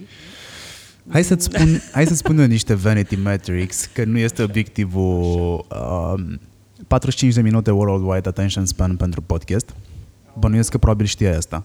Sau acum afli prima dată? Să știi că podcastul este un tip de conținut uh, pe care eu chiar nu am uh, insight-uri. Mă bucur că îmi spui. 45 de minute. 45 de minute. Următorul, Așa. care a- atrage atenția oamenilor, este filmul de lungmetraj. Ok. Bată-te cu contentul ăsta. Și de ce? Adică care, care crezi tu că e motivul pentru care oamenii ascultă atât de mult timp podcast? Depinde foarte mult de...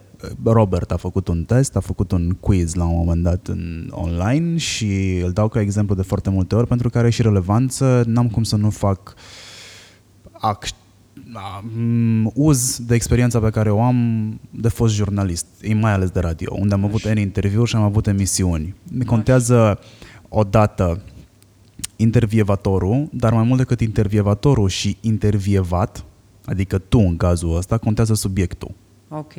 Dacă subiectul este de interes, dacă subiectul se regăsește pe lista aia interesantă, I gotta know this, Așa. atunci, fără doar și poate, ți-am făcut eu o poză, acum am făcut și tu, suntem content marketing.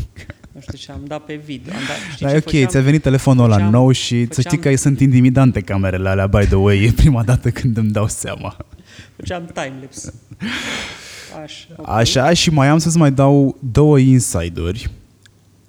80% dintre oamenii care aud un podcast și aud un produs sau un serviciu în podcastul respectiv, au șanse foarte mari să-l cumpere sau să-l folosească sau să-l ia în calcul. Și de ce? Păi, cred și eu. Pentru că dezvoltă o relație foarte Trust. apropiată Da. da. de trust cu cel care este host. La fel se întâmplă cu orice emisiune. Gândește-te la Măruță, care nu mai este uh, happy hour, este la Măruță.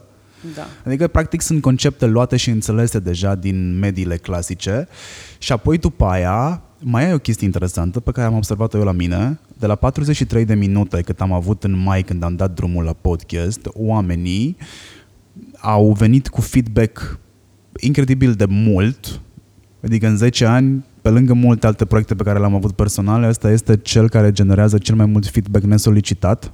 Și oamenii n-au, nicio- n-au nicio problemă să-mi spună și ce nu le place și ce le place cu argumente și dezvo- o să-ți arăt după ce terminăm eh, niște pomelnice de A4 Așa. cu oameni care își iau din timpul lor să-mi spună cum aș putea să îmbunătățesc sau de ce să continui pe aceeași linie.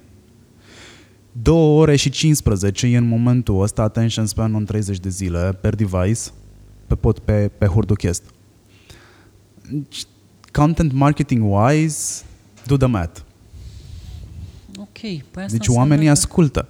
Da, dar cred că există și aici niște... Asta aș vrea să văd. O analiză făcută pe... Că chiar dacă asculți atâta, uh, aș vrea să văd o analiză pe de ce o faci, exact care sunt motivele, poate niște studii făcute, îți economisește timp, Îți economisește e timp. liniștitor, suntem sătui de a ne uita cu ochii noștri la conținut, Este singurul conținut care poate fi consumat în timp ce faci altceva. ce face altceva, da. Ok, de asta îmi place mie să ascult audiobooks, de exemplu. Exact. Îți dă informație, e ce facem noi aici este infotainment. Da. E- Educăm. Poate funcționează și ca ASMR acum vocile noastre, Ai văzut că și Apple a făcut ASMR? pentru că Tu aveai sunt un pitic. foarte Tu aveai un- liniștitoare. Îți trebuie, îți trebuie alte microfoane pentru ASMR, am studiat și pe asta. Ai văzut că Apple a făcut un uh, video Uh, ASMR? ASMR? Da. La ce tu produs? aveai la un moment dat un pitic cu ASMR-ul. Nu mai ții minte la ce, nici nu știu dacă l-am văzut Bă, până în la... continuare am un pitic cu ASMR-ul pentru că mi se pare că este, dacă vrei, cel mai apropiat tip de marketing experiențial uh, ăla despre care se vorbea la un moment dat, știi tu, când ziceau, uh, domnule, dacă pui într-o sală în care se întâmplă un eveniment, niște coși de portocală și miroase a portocală, uh, oamenii o să aibă un anumit feeling. Dacă miroase a lămâie, o să li se pare că camera este mai curată decât este. Dacă miroase a uh, cozonac, o să li se pară că e Christmas și așa mai departe. Deci, Iar ăsta, ASMR-ul, având în vedere că produce acel uh, fior, că de fapt asta și înseamnă, se apropie cel mai mult de aia. Și mi se pare că se bazează mult pe uh, auditiv, mai nu te interesează să vezi. Sunt niște tipe care fac pe YouTube, de exemplu, ASMR. Într-adevăr, ele sunt niște tipe frumoase și așa, dar mi se pare absolut fascinant că sunt o grămadă de comentarii în care oamenii spun uh, bărbați care în mod normal de asta și urmăresc pe Instagram multe fete și așa ca să vadă poze cu ele în costum de baie și mai știu eu ce, de data asta vorbesc ca și cum uh, sunetele alea pentru ei sunt important. Știi? Gen, închid ochii și te ascult și adorm. Bă, ăsta e mare lucru. În perioada asta în care mai mult ca niciodată oamenii sunt dominați de, dacă vrei, o, niște porniri de astea care au la bază sexul, niște porniri animalice. Am tot citit niște studii pe tema asta, pornografia fiind atât de accesibilă, practic. Uh, toată lumea e disperată cu și a devenit, a dus, duce la agresivitate, la o grămadă de chestii, uh, ASMR-ul iese din turmă. Sau cel puțin asta mi-a transmis mie. Iese din turmă ca, uh, ca instrument de comunicare, clar, nu se aseamănă cu nimic altceva uh, și e interesant. Ikea, de exemplu, asta e o altă treabă, să vezi un clip de 25, o, o reclamă de 25 de minute care are zeci de mii de vizualizări, bă, Cam an, două, deci exact ce ai tu despre podcast cu 45 minute. Reclamă de 25 de minute, ASMR, Ikea. Zeci de mii de vizualizări. Mi-au zis uh, dintre hurduchesteri că au tras pe dreapta. Unele dintre interviuri sunt uh, trase pe terase. Unul, cred că cu Raluca Radu, am, am înregistrat unul fix pe Victoriei, uh-huh. la semafor. Da. Um, Oamenii au tras pe dreapta pentru că au auzit, au, au auzit sirena. Erau atât de, de concentrați uh-huh. la ce se discuta, încât au tras pe dreapta crezând că e sirenă în spate, că e fie poliție, ah, fie ambulanță. Și tine, da, și se auzea de la mine și să știi că m-am simțit destul de nașpa în momentul ăla, că m-am gândit că am incomodat, dar nu, oamenii povesteau, mamă, e atât de tare, n-am fost niciodată atât de concentrat la un produs de genul ăsta. Bă, Acum nu știu dacă iată. li se întâmplă tuturor celor care fac podcasturi. Știi care e faza? Că noi de fapt um, pentru că am avut și avem în continuare numai uh, mesaj comercial de ăsta uh, grafic, da, unde privirea este cea care contează, uh, când asculți ceva, content care se ascultă, te ia un pic prin surprindere, cred. E un simț pe care nu l-am uh, antrenat atât de bine cum ne-am antrenat, poate văzut când vine vorba de content online. Cred că am dezvoltat foarte mult, mă rog, nu cred, e clar că am dezvoltat foarte mult banner blindness, cred că oamenii care sunt foarte atenți la bannere suntem fix noi ăștia de industrie. Da. Noi mai și discutăm pe marginea lor. Mai uite ce campanie mișto a făcut Orange cu ok, telefonul e mișto, dar e mai mișto când îl țin în, în, în buzunar când traversezi strada. Da. Sunt campanii de educare. Apropo de educare, e o întrebare pe care voiam să o pun. Cât de mare este gap-ul între sistemul de învățământ am deja un pitic cu chestia asta, cu mai cu ASMN-ul. Cât de mare este gap dintre sistemul de învățământ și real life și cât de importante sunt componentele de educare atât al celor care țin cursuri, cum ești tu, cum sunt eu, Așa. Adică mie mi se pare că avem o foarte mare responsabilitate. Cumva, dacă noi trimitem în companii sau noi trimitem mai departe niște informație eronată sau prost sedimentată, e pică pe noi. Noi suntem responsabili pentru toată povestea asta. Adică cumva am preluat funcția, o, o funcție din un sistem care nu ne aparține, sistemul de educație, din care am făcut parte la un moment dat și fără să ne dăm seama, ne-am pus în spate un rucsac cu 10 kg de bolovani.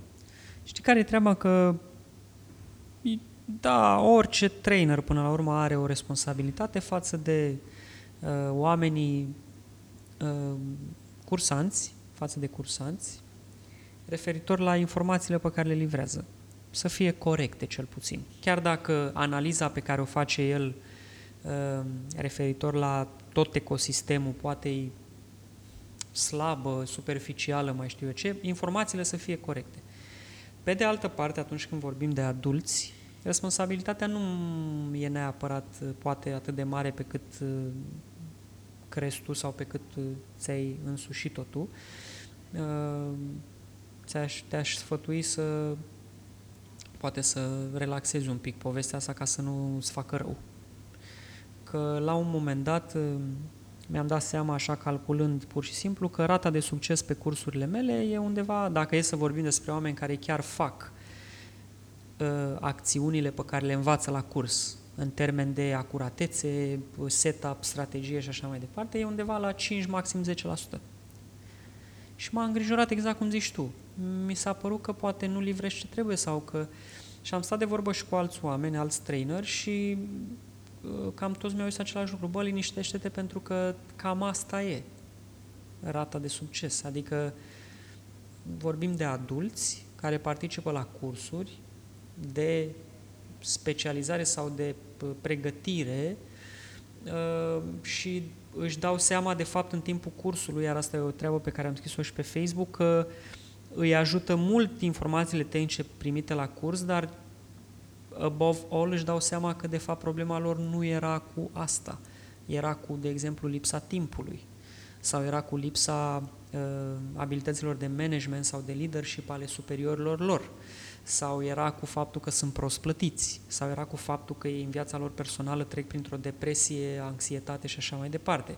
Și atunci nu sunt, deși au toate informațiile necesare să facă performanță sau mai știu eu ce, nu pot pentru că sunt N motive la mijloc. E, deci, um, nu, nu m-aș lăsa um, impactat uh, de chestia asta, de faptul că există o responsabilitate și că pentru că sunt sigur că informațiile pe care le ofer eu sunt corecte și nici de faptul că mulți dintre oamenii care participă la cursuri, adulți din nou, că e altă treabă când lucrezi cu copii. Cu totul și cu totul altă treabă. Dar când e vorba de adulți, asta e. Aia e rata de succes. Cât de mare e gap totuși? Între ce... Sistemul de educație. Între sistemul educațional. Oricare ar fi el, că este la, cu privatul n-am prea avut tangență. Da, hai să luăm universitar, că e mai aproape de noi, și real life. Eu mi-am făcut așa o idee, dar uite, e un subiect pe care noi doi nu l-am discutat. E mare gap nimic de zis, pentru că mm, lucrurile evoluează foarte repede și eu pe de-o parte înțeleg, e greu să rămâi adaptat la o poveste care de la o zi la alta se schimbă tu ca instituție de învățământ, mai ales dacă vorbim de facultăți, unde, cam ai niște manuale sau ce sunt ele acolo, printate, știi? Iar în materie de Facebook, social media, dacă scriu un manual, manual cu ghilimele de rigoare uh, în vara asta, uh, până în iunie, când s-ar termina teoretic anul școlar, lucrurile s-au mai schimbat de vreo două, trei ori. Și ca algoritm, și ca poveste, și ca tot. Deci, mm, nu știu dacă o să ajungem vreodată la uh, gap inexistent sau uh, gap foarte mic între uh, academic și realitate, uh, dar cred că nici nu e cazul atâta timp cât studenții nu sunt ei actualizați cu ce se întâmplă. Adică, având în vedere că vorbim despre social media, mie mi se pare un pic stupid chiar să ai așteptarea ca student să te învețe Uh, uh, profesorul la facultate cum să faci content pe Instagram. Nu ți se pare un pic ciudat? Adică dacă tu nu știi asta, profesorul nu o să știe nici atât. Dar uh, ar fi ok măcar să dezbatem la un seminar subiectul Instagram. Uh, ar fi ok să vorbim despre asta de fiecare dată când ne întâlnim. Dacă eu sunt, de exemplu, teoretician, cum ai zis tu la început, pe marketing în momentul ăsta la ASE, eu aș aminti de Instagram, cel puțin în 2019, la fiecare seminar. Măcar aș întreba uh, ce ați mai făcut și voi pe Instagram. Are cineva uh, vreo întrebare?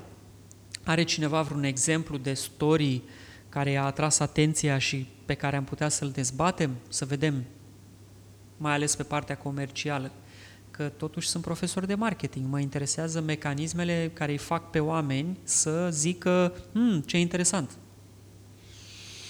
Pe de altă parte, eu cred că n-ar trebui să urmeze oamenii doar cursuri de marketing, de social media din domeniul lor de interes. E în regulă să ne folosim neuroplasticitatea creierului și să mai învățăm și alte lucruri din da. alte domenii, pentru că sunt foarte multe lucruri care pot fi aplicate în day-by-day job.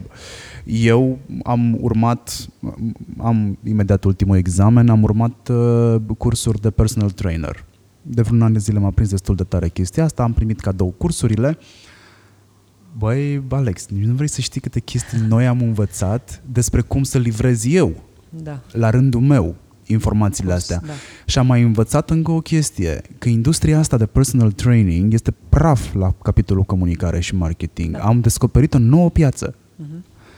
It's, it's genius. Asta odată. Doi, faptul că ești obligat să interacționezi cu clientul unul la unul, pentru că există niște reguli pe care trebuie să le respecti. Cum pui mâna pe un bărbat, cum pui mâna pe o femeie, cum empatizezi, cât de mult te apropii, ce e la spațiu personal pe care tu mhm. oricum îl știai că există, dacă de mult ții cont de el, ce înseamnă un exercițiu făcut prost, ce înseamnă să livrezi informația prost pe de cealaltă parte. Ce înseamnă să te lași influențat exact. de ce vezi pe exact. Pornhub. Exact, exact, exact. N-ar exact. totuși să faci niște chestii. Exact, da. știi? Și mi-am dat seama că, man, ar trebui să mai fac niște cursuri noi, nu știu, pentru să mă duc la chitară peste un an de zile, să um, văd ce înseamnă chestia asta. Mi se pare foarte tare că ai poftă în continuare să faci asta. Să cred te că curiozitatea, cursuri, să, da. cred că curiozitatea este de căpătâi în, în comunicare. Este. Eu sunt în același timp conștient că la un moment dat te saturi și de învăța lucruri noi și de interacționa cu alți oameni. E și asta o meserie, ca oricare alta, se arde. E o meserie de uzură lucrând cu atât de mulți oameni, cu atât de multe audiențe, ascultând atât de multe opinii, mergând la atât de multe evenimente, dând mâna cu atât de mulți oameni, citind atât de multe articole, ascultând atât de multe podcasturi, la un moment dat te saturi. Dar de unde ai tu energia, răbdarea sau nesaturația de a citi atât de mult? Că tu și Robert, că e a cincea oară când îl menționăm în podcastul ăsta, cred că, băi, aveți foarte multă răbdare să citiți și să căutați informații. Câteodată mă simt inhibat de voi doi pentru că eu sunt ăla care a pus și va pune tot timpul accentul pe documentare și pe research. Dar uh. am momente în care mă frustrez de faptul că deschid o carte nouă sau deschid uh-huh. un studiu nou și îl las acolo. Da, să știi că mi se întâmplă și mie asta. Ehm, eu cred că la mine, cel puțin, vine din uh, antrenamentul pe care l-am avut când scriam pe blog. Ehm, pentru că urmăream toate celelalte bloguri într-o dorință de asta, mm, dintr-o curiozitate exagerată de a uh, vedea ce fac ceilalți care au aceeași activitate ca mine. Eram dependent de rețea dependent de blogurile de afară pe care le urmăream la vremea aia, dependent de toate blogurile care existau în România, să văd despre ce am mai scris la nu știu ce. Și m-am, uh, mi-am creat, eu cred că când vine vorba de uh, ris, de documentare, există acești uh, content hoarder sau nu știu cum să le să numesc, care, pentru care e foarte... Scarabei. Așa, pentru care, care au niște proceduri de astea în mod natural și le-au creat nu știu cum. Eu, de exemplu, folosesc în continuare FeedReader, nu știu dacă tu o faci. Ești old school. Și e un old school care te ajută enorm, pentru că nu, e, nu cred că există un tool care să te pună mai repede uh, în temă cu ce se întâmplă într-o zi, decât feed reader-ul pe care îl deschizi și ai pe categorii frumos de la news, la social media news, la lifestyle news, la fashion, la tot ce vrei tu, plus blogurile tuturor rețelelor de socializare, în cazul meu, pe care eu trebuie să le urmăresc să văd când apare ceva, și practic orice are un feed. Poate că cei mai mulți oameni care ascultă nu știu exact ce este acest feed. Uh, poate Podcasturile încă se bazează acolo. pe RSS. Se Podcasturile bazează? încă se bazează pe RSS pentru da? diseminare, că în momentul în care îl urci pe Anchor, spre exemplu, pe, pentru a putea fi diseminat în secundele următoare sau într-un timp rezonabil pe Apple Podcast, Așa. ai nevoie ca Apple în citește un RSS. un RSS, exact. Și majoritatea fac chestia asta. Overcast și așa mai departe. Nu știu de ce am avut senzația că se face prin API, de fapt, chestia, dar nu. Mm, e un API-ul RSS, nu? depinde de ei, de dezvoltatori. Ok. Mai departe, metoda prin care tu distribui este tot RSS. Ok. Până la bază, e, o- Ok. la bază e o chestie rudimentară până la urmă. Da. Practic o, o platformă care adună toate informațiile de care ai tu nevoie sub formă de titluri. Ca asta mă inter... în cazul meu. Hai să le zicem strămoșul notificărilor. Da. Și e un index, de fapt, al Exact. tuturor surselor tale de informare, decât să stai să intri pe fiecare, le citești acolo. Știi ce am făcut eu? Mm. Am transformat Facebook în asta. Nu funcționează, în cazul meu. La mine. Uite, o să-ți spun simplu. Pe tine te-am key opinion leader pe social media sau pe chestiile noi care apar Ok. sau pe studii. Da. Îl am pe Robert care îmi pune despre podcast. Îl am pe Vlad Petreanu și îl am pe Moise Goran care îmi spun Da. despre ce se întâmplă în... Dar tu în continuare te bazezi pe algoritm acolo. Uh, sunt oameni care sunt cu bifă. Cu C first. Da, cu C și pe care îi mai schimb din când în când sau uh, outlet-uri media pe care le urmăresc și pe care din când în când le mai schimb pentru că e ok să mai schimb gaura Da, e absolut. Tot de timpul. informare. Da. Și fac chestia asta și merge foarte ok la capitolul informare. E clar, cumva mi-am pus, am numărat eu vreo 3-4 filtre până ajunge informația la mine. Un lucru pe care l-am învățat a fost că dacă informația aia trebuie să ajungă la mine, va ajunge, va găsi o cale să ajungă la mine. Când vine vorba de Facebook, asta e problema, că nu e chiar așa. Putem să, putem să dresăm algoritmul și Da. am avut chiar un mic insight despre cum am dresat eu algoritmul când am făcut uh, strategia de comunicare în social media la România neîmblânzită. Am luat-o băbește, hai să vedem ce înseamnă meaningful interactions în cazul ăla. Poți să-ți dai seama, dar eu am lucrat la feed-ul ăla vreo 10 ani. Și eu sunt mulțumit de f- newsfeed-ul meu de Facebook, după ani de zile în care am dat hide, see first și ce am mai dat eu pe acolo. Uh, Dar să știi că mi s-a întâmplat în mai multe rânduri să ratez noutăți uh, importante pentru mine, inclusiv de la oameni pe care i-am cu See First, inclusiv de la Zuckerberg, culmea, dacă știi, a publicat un, uh, un interviu de la de-a lui, de a început, a început să pună anul ăsta uh, și nu mi-a apărut odată. Deși l-am la See First, îl urmăresc de mult timp, am interacționat tot timpul, dau like acolo pe chestiile alea, deci uh, Poate fi Facebook zis, are în continuare această problemă cu algoritmul. fi zis algoritmul, bă, ăsta am obsedat, nu, Da. Nu, asta nu. Uite, când vine vorba despre intervențiile lui Zuckerberg, scanez intervențiile lui, îmi formez părerile, Da. după care mă duc, vin la tine. Da. Să văd părerile noastre coincid și până în ce punct coincid. Am înțeles bine sau n-am înțeles bine. Alți oameni vin la mine după fiecare lansare de Apple. Da? Da. Să vadă, au Știu, înțeles bine, n-au înțeles bine. Da. Ia zim dacă am înțeles eu bine ce te enervează pe tine de fapt în social media cel mai tare sau ce te enervează în, în mediul de comunicare, în industrie. Există o chestie care te enervează foarte tare, care se perpetuează de vreo 10 ani. Ce anume? Nu știu, ia zim. Hai să vedem. Uh, mă, nu știu, dacă ar fi să numesc o chestie, știi când, asta e faza, când vine vorba de marketing, care nu se... Uh, hai să o spun altfel. Urăsc să discutăm despre o companie care produce, cum ziceam mai devreme, covrigi sau despre o companie care produce țiglă ca și cum este într-un proces de descoperire a uh, leacului pentru cancer. Chestia asta mă scoate din minți. În momentul în care simt că o conversație legată de o campanie, legată de o companie, legată de produsele unei companii, se duce în direcția sau se duce în uh, registru de seriozitate cu care am discutat despre uh, o companie care caută leac pentru cancer sau pentru o boală incurabilă în general, mi se pare că ne luăm prea în serios. Și dacă vrei, asta e chestia care pe mine mă, mă enervează de atâta timp. Oameni care se iau prea în serios. A, da, dacă e să vorbim despre o clinică, dacă e să vorbim despre situații de viață și de moarte, deci clinici, spitale, indiferent, da? Oameni care vin și te taie în diverse părți, așa, e una.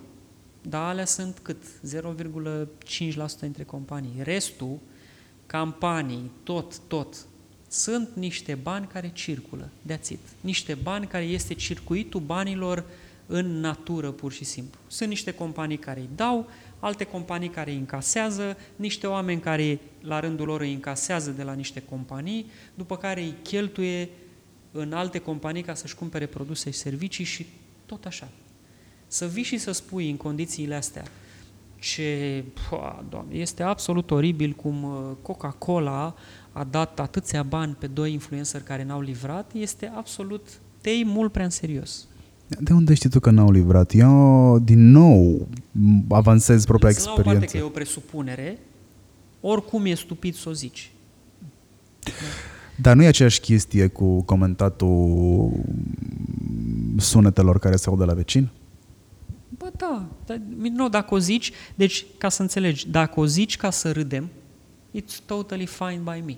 Zi-o într-un mod mișto, gen, oh, încă o companie care a dat niște bani să, uh, uh,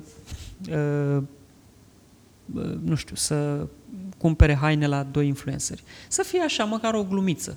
În momentul în care încep și faci o analiză pe asta și mi arăți câte clicuri și ce dracu s-a întâmplat acolo de nu interesează pe nimeni, acolo mi se pare că încep să te iei mult prea în serios pentru domeniul în care activăm noi toți. Ce e criză de comunicare?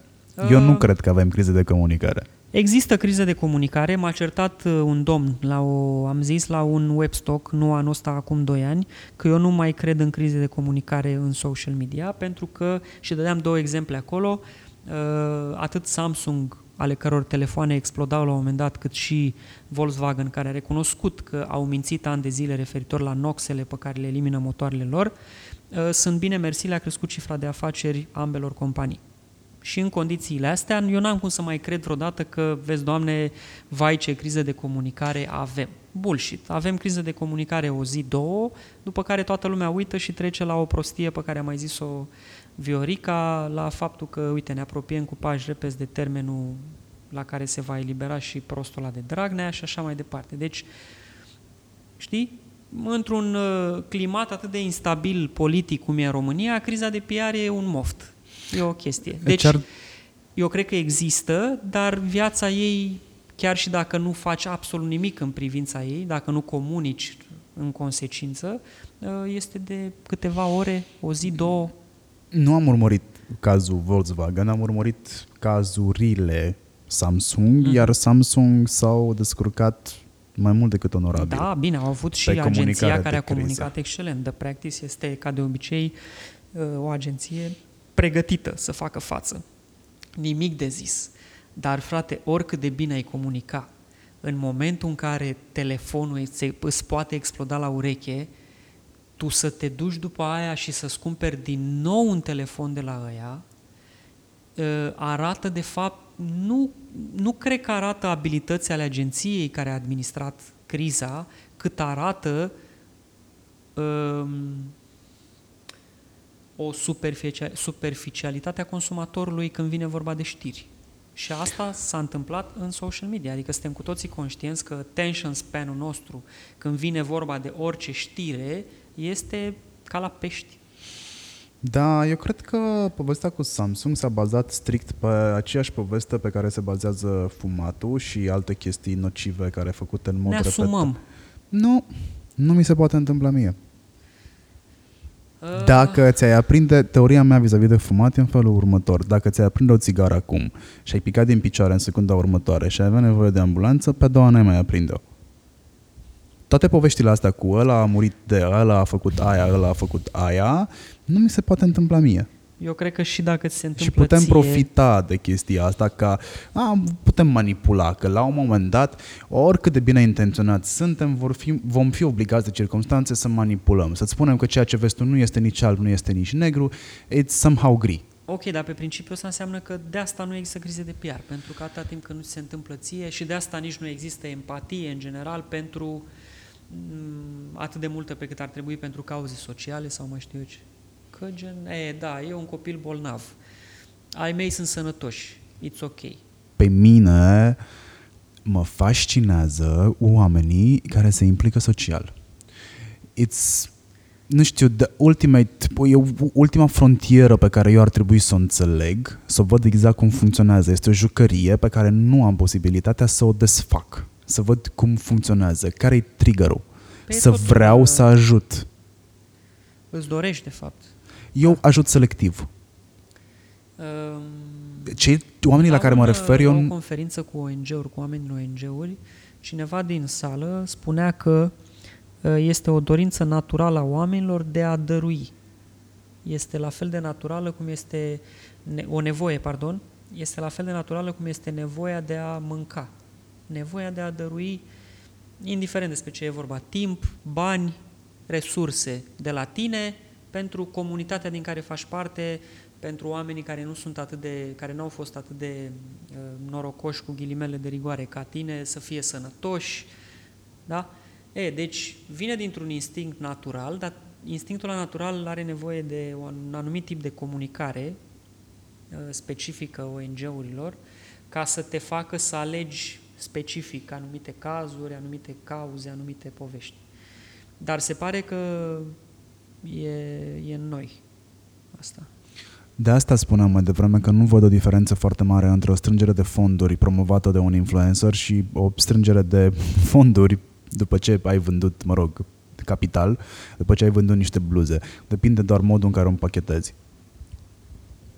Cu- E corect, dar uh, E, t- un, e un produs și unul și altul. Mă rog, oricum e teorie ce facem Bineînțeles. aici. Eu am văzut cazul, știi că a fost, uh, am avut un caz uh, în care INA a îndemnat oamenii pe pagina ei de Facebook să doneze și s-a strâns o sumă infimă și mi-a rămas în cap cumva cazul ăsta, fără să am ceva cu ea, că nu e cazul oricum.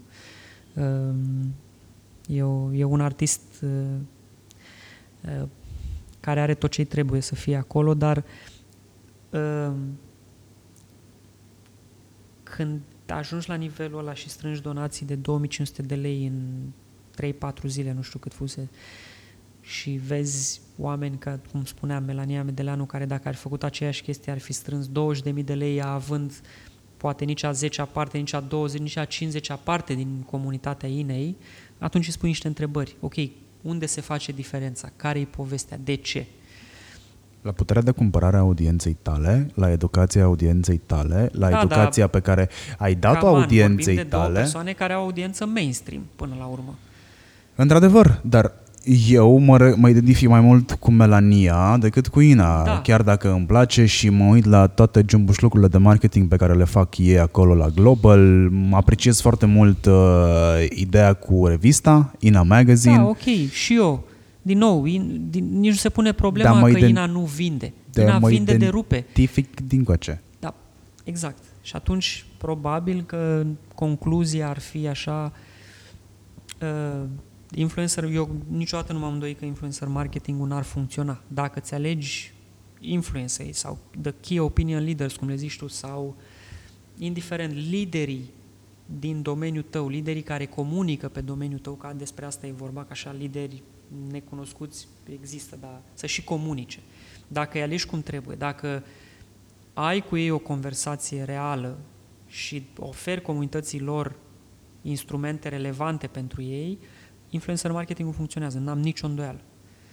Deci concluzia ar fi că să alegi, chiar dacă produsul tău e mainstream, să alegi omul care se potrivește pentru povestea aia. Influencer marketingul funcționează de pe vremea Reginei Maria, care a apărut într-un advertorial Da. vânzând o cremă. Și cu asta cred că am rezumat suficient de bine toată povestea. Spune-mi, te rog, dacă like-urile de pe pagina de Facebook le mai consider audient, mă rog, audient, le mai consider comunitate sau grupul de Facebook nu le-am îl considerat consider? niciodată, nici grupul. Nu, uh, cum Ce să e aia zic, comunitate atunci? Comunitate reprezintă un grup de, conform DEX, un grup de oameni cu interese și credințe comune, stil de viață, tot. Aia înseamnă comunitate. Deci, din punctul meu de vedere, când vine vorba de social media, comunitatea începe de la platformă și ai nevoie de o platformă care să-ți permită să accesezi comunitatea atunci când tu ai de comunicat către ea și aici ai- algoritmul îți spune bețe în roate, și de asta cumva încerc să mă feresc să zic comunitate când vine vorba de Facebook, grup sau pagină, există un algoritm și asta e fact up, dar să zicem că e un început, iar a, iar a doua componentă a comunității este ca oamenii ăia și cu tine să fiți implicați într-o conversație. Să nu fie doar comunicare unidirecțională. Eu le zic niște chestii și ei cumpără sau ei uh, dau share sau ei dau nu. Con- e o conversație. Avem o discuție. Eu zic ceva, ei zic ceva, eu le răspund, ei îmi răspund și tot așa. Uite, uh, oricât de uh, supărat aș fi pe ei în momentul ăsta, că sunt uh, așa, gen dezamăgit mai degrabă cu emagul, cu povestea, cu iPhone-ul și nu știu ce, faptul că mi-au lăsat două comentarii el la chestia aia pe care am scris-o, arată că ei, de fapt, ca abilități de comunicare, sunt foarte buni. Și trebuie să recunosc că de la primul comentariu pe care l-au lăsat, în capul meu era un fel de război între admirație și hate, pentru că, pe de-o parte, le admir ca om de marketing uh, uh, customer care-ul de elită, să zicem, că acolo sunt bani mulți păgați și pe de altă parte e hate pentru că, și nu e neapărat hate, e justificată, o dezamăgire justificată pentru că mi-au întârziat cu livrarea cât mi-au întârziat, 10 zile peste termenul estimat. Uh, și în cazul comunității e la fel. Comunitate înseamnă că din când în când ne mai certăm, din când în când mai sunt dezamăgit. Faptul că sunt dezamăgit înseamnă într-un fel că sunt parte dintr-o comunitate, nu? despre Altfel, care îți pasă. Înseamnă că am niște așteptări. Și tot așa. Uh, deci asta înseamnă o comunitate. Să ai fan pe pagina de Facebook e prea puțin spus ca să zici asta. Adică nu e, o, nu e cauză-efect. Am 100 de mii pe pagină, asta înseamnă că în mod automat am o comunitate de 100 de mii de oameni. Nu. Poți să zici, faptul că am 100 de mii de fan pe pagina de Facebook reflectă într-un fel din punct de vedere PR, dacă vei, din punct de vedere volum, că sunt mulți oameni care fac parte din comunitatea mea, că am o comunitate, dar nu știm cât. Cifra aia, 100 de mii, nu, când vine vorba de Facebook, nu înseamnă absolut nimic. Înseamnă doar că niște oameni au ales să dea like. Știu despre tine, poate au participat la un concurs, au vrut să câștige un premiu, poate au vrut să se plângă de ceva, poate, I don't know. Dar nu înseamnă că au, sunt comunitatea ta.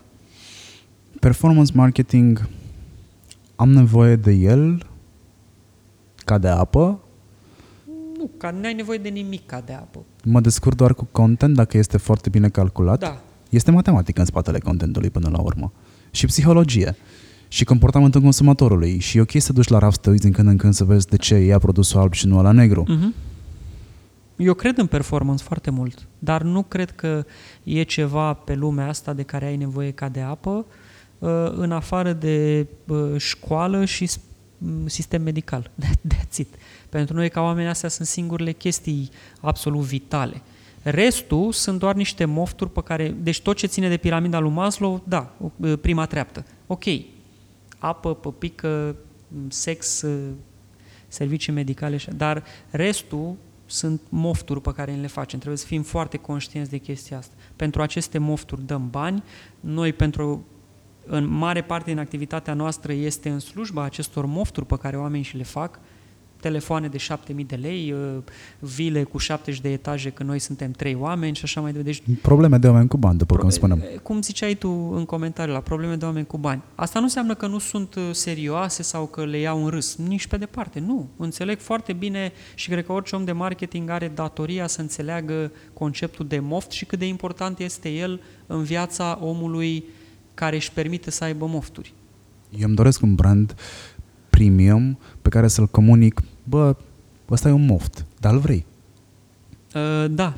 Ar, ar fi, fi maximul da. de sinceritate. Ar fi maximul de sinceritate și în același timp maximul de uh, siguranță de sine și aroganță până la urmă. Aroganță controlată pe care controlată. un brand ar putea să o comunice. Am încercat asta de foarte multe ori, inclusiv în industria de curățenie a funcționat. Oamenii vor să da. se asocieze cu oameni care au încredere de sine și cu branduri care au încredere de sine. Atâta timp când nu exagerezi, Bineînțeles. nejustificat, da. Există limitele alea cu hai să nu ne luăm prea în serios, cum spui da, și da. tu, și cred că asta este de fapt și esența interviului nostru. Bă, hai să nu ne luăm prea în nu, serios. niciodată.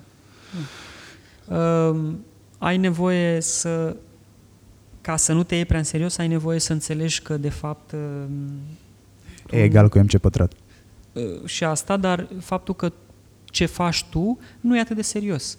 Când ești pregătit să-ți asumi asta ca om de marketing, să-ți asumi că uh, munca ta vinde produse și servicii oamenilor care își permit să le cumpere, it's ok.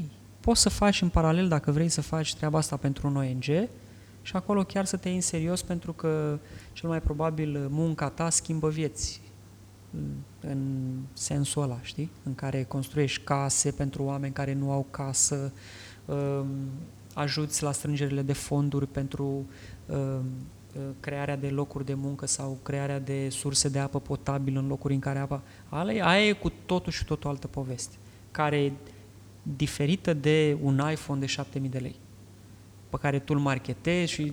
Cred că, cred că mi-ar fi rușine să mă duc un iPhone de 7000 de lei la o, un eveniment de, de genul ăsta. De ce să-ți fie rușine? Nu știu, că o să compar, o să... O, o să nu, nu, nu, nu niciodată, nu, nu. Suntem oameni și oamenii, după ce trec de un, cum ziceam, după ce trec de nevoile de bază, au nevoie să-și facă niște mofturi, că altfel se plictisesc și mor de depresie. Habar n-am. Nu știu să explic pentru că nu sunt, dar pe de altă parte, nici nu vreau să uh, pic în extrema aia în care zic că, vai, la ce trebuia ție un iPhone de 7000? E, uite că îmi trebuia. Camerele alea ți mi se arată bine, sunt da, impresionante. Am nevoie și... de el o lună ca să-mi fac un pitic pe creier și după aia pot să-l arunc la gunoi. Nu mă interesează de tare, dar uh, nu simt nevoia să judec Bine, Alex, o să-mi cumpăr și eu, am înțeles. Dar nu ai, că tu... Nu, am, nu? N-am, am zis că, bă, n-am nevoie, dar e...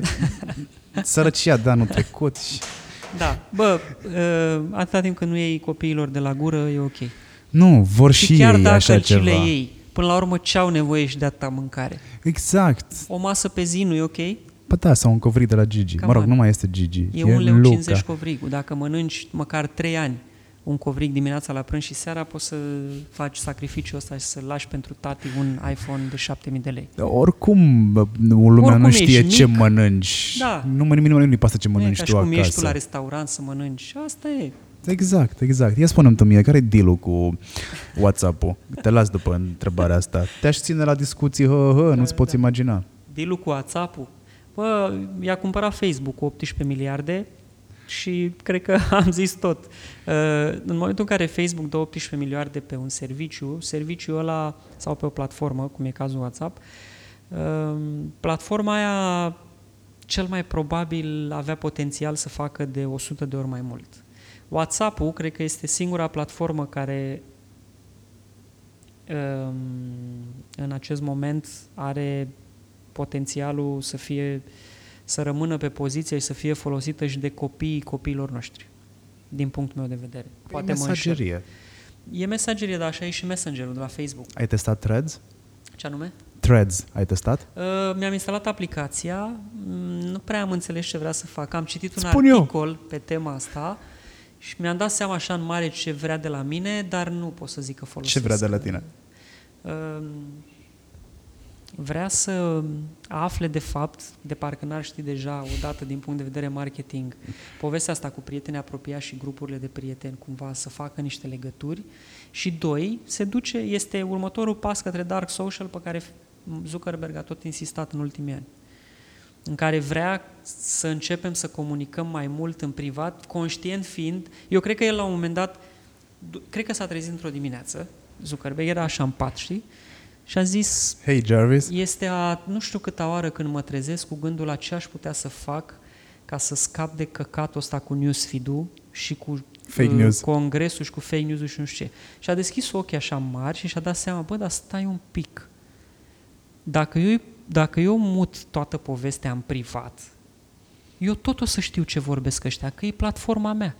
Atâta că nu o să mai fie public. Și a fost ca un moment de la de Evrica pentru el în care a zis, ok, păi atunci o să fac tot posibilul să arunc newsfeed ăla la gunoi sau să-l las doar pe o secțiune de news verified, cum o să și facă. Și... Newsfeed-ul se va transforma de fapt în postări de pe grupuri? Da, dar și news. Deci o să fie, știi că fac acum, trec printr-un proces ăsta în care își aleg da. niște publisher Provider, da. Uh, verificați de news ca să scape de fake news. Dar aia o să rămână o bucățică și restul ce vorbim noi, chestii personale și content ăsta trimis între prieteni și așa, o să treacă în privat, unde într-adevăr uh, oamenii și companiile nu vor mai avea acces. Adică eu nu o să mai pot să văd ce vorbești tu cu prietenii tăi, cum văd pe newsfeed, dar o să vadă Zuc. Și o să-mi dea acces la informațiile alea când sunt advertiser. Și nimeni nu pierde nimic, toată lumea câștigă, totul se transformă, practic. Eu cam așa văd. Uh, eu cred că, mă rog, și tu ai darul de a supragândi, overthink. Da, tot este valid ce spui tu aici, dar cred că e o chestie mult mai simplă. Și aveau nevoie de un link între toate platformele pe care ei le aveau. Pentru că dacă eu scriu ah, pe Threads, okay. ajung la tine care folosești doar WhatsApp da, sau corect. ajung la Xulescu care folosește doar Messenger. Faptul că toată povestea asta se va transforma într-un dark monster, că aia se va întâmpla până la urmă și Threads este de fapt pariul pe care probabil ei în Facebook îl au până vine congresul și sparge monopolul, pentru că congresul din state are o problemă cu are. monopolul, istoric vorbind. Da. Și ca să nu mai ajungă la faza asta, le mai trebuie doar să ajungă în SMS-urile tale. Ce sunt acolo? Adică ei vor face link între, vor, vor înlănțui practic Instagram, uh, direct message de pe Instagram, uh, uh, da. Facebook Messenger, WhatsApp și SMS-ul. Pentru că în momentul ăsta poți să primești mesajele de pe Facebook Messenger prin SMS.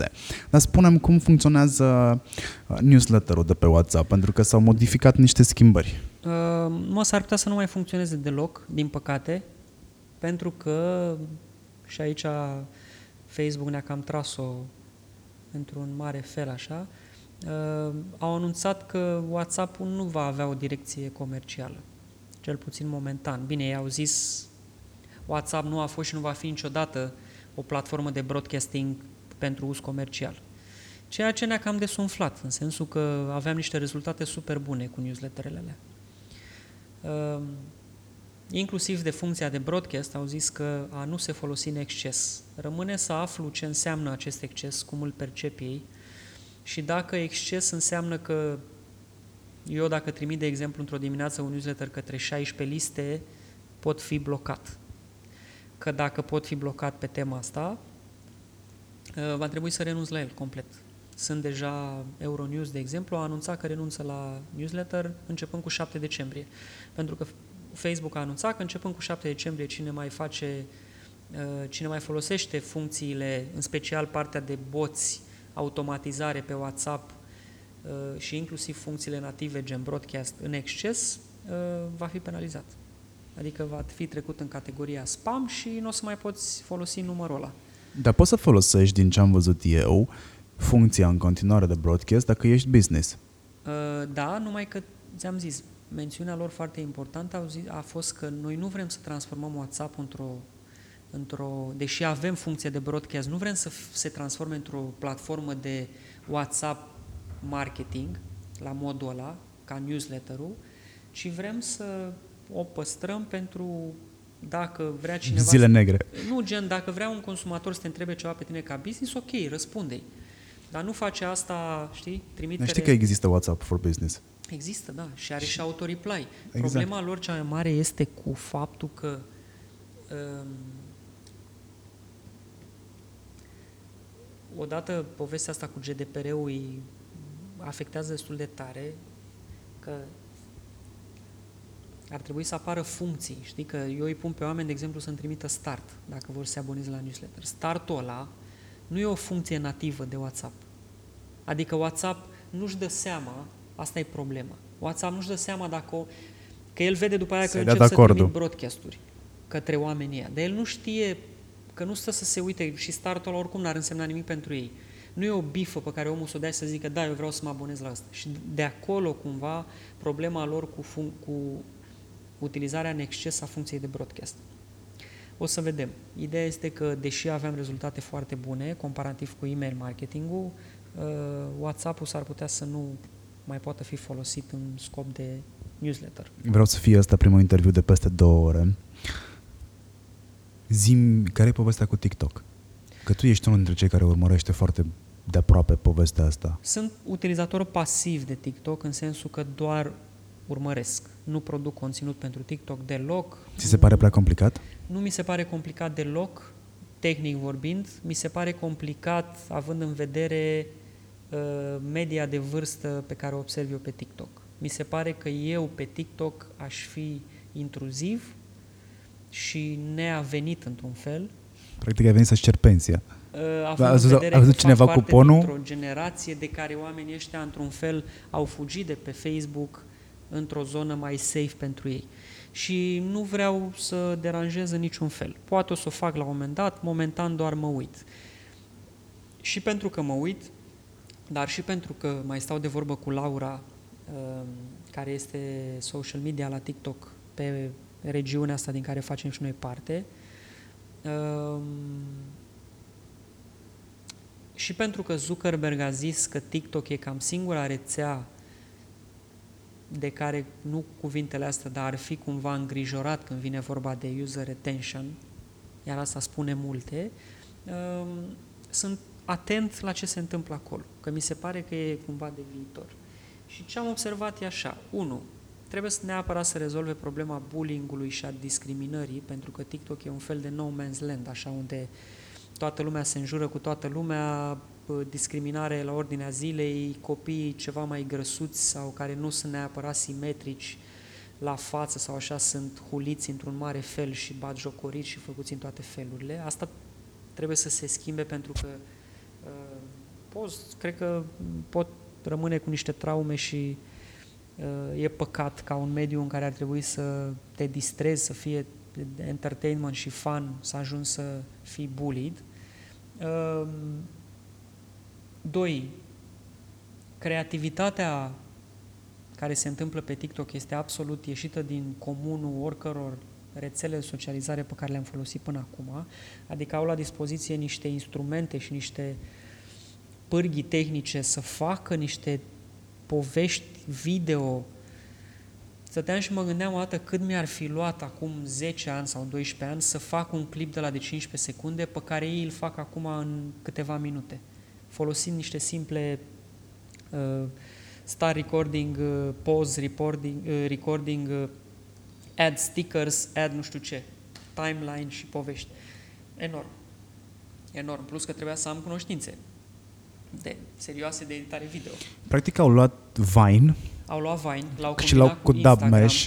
l-au combinat cu YouTube. Ții minte Dubmesh? Da.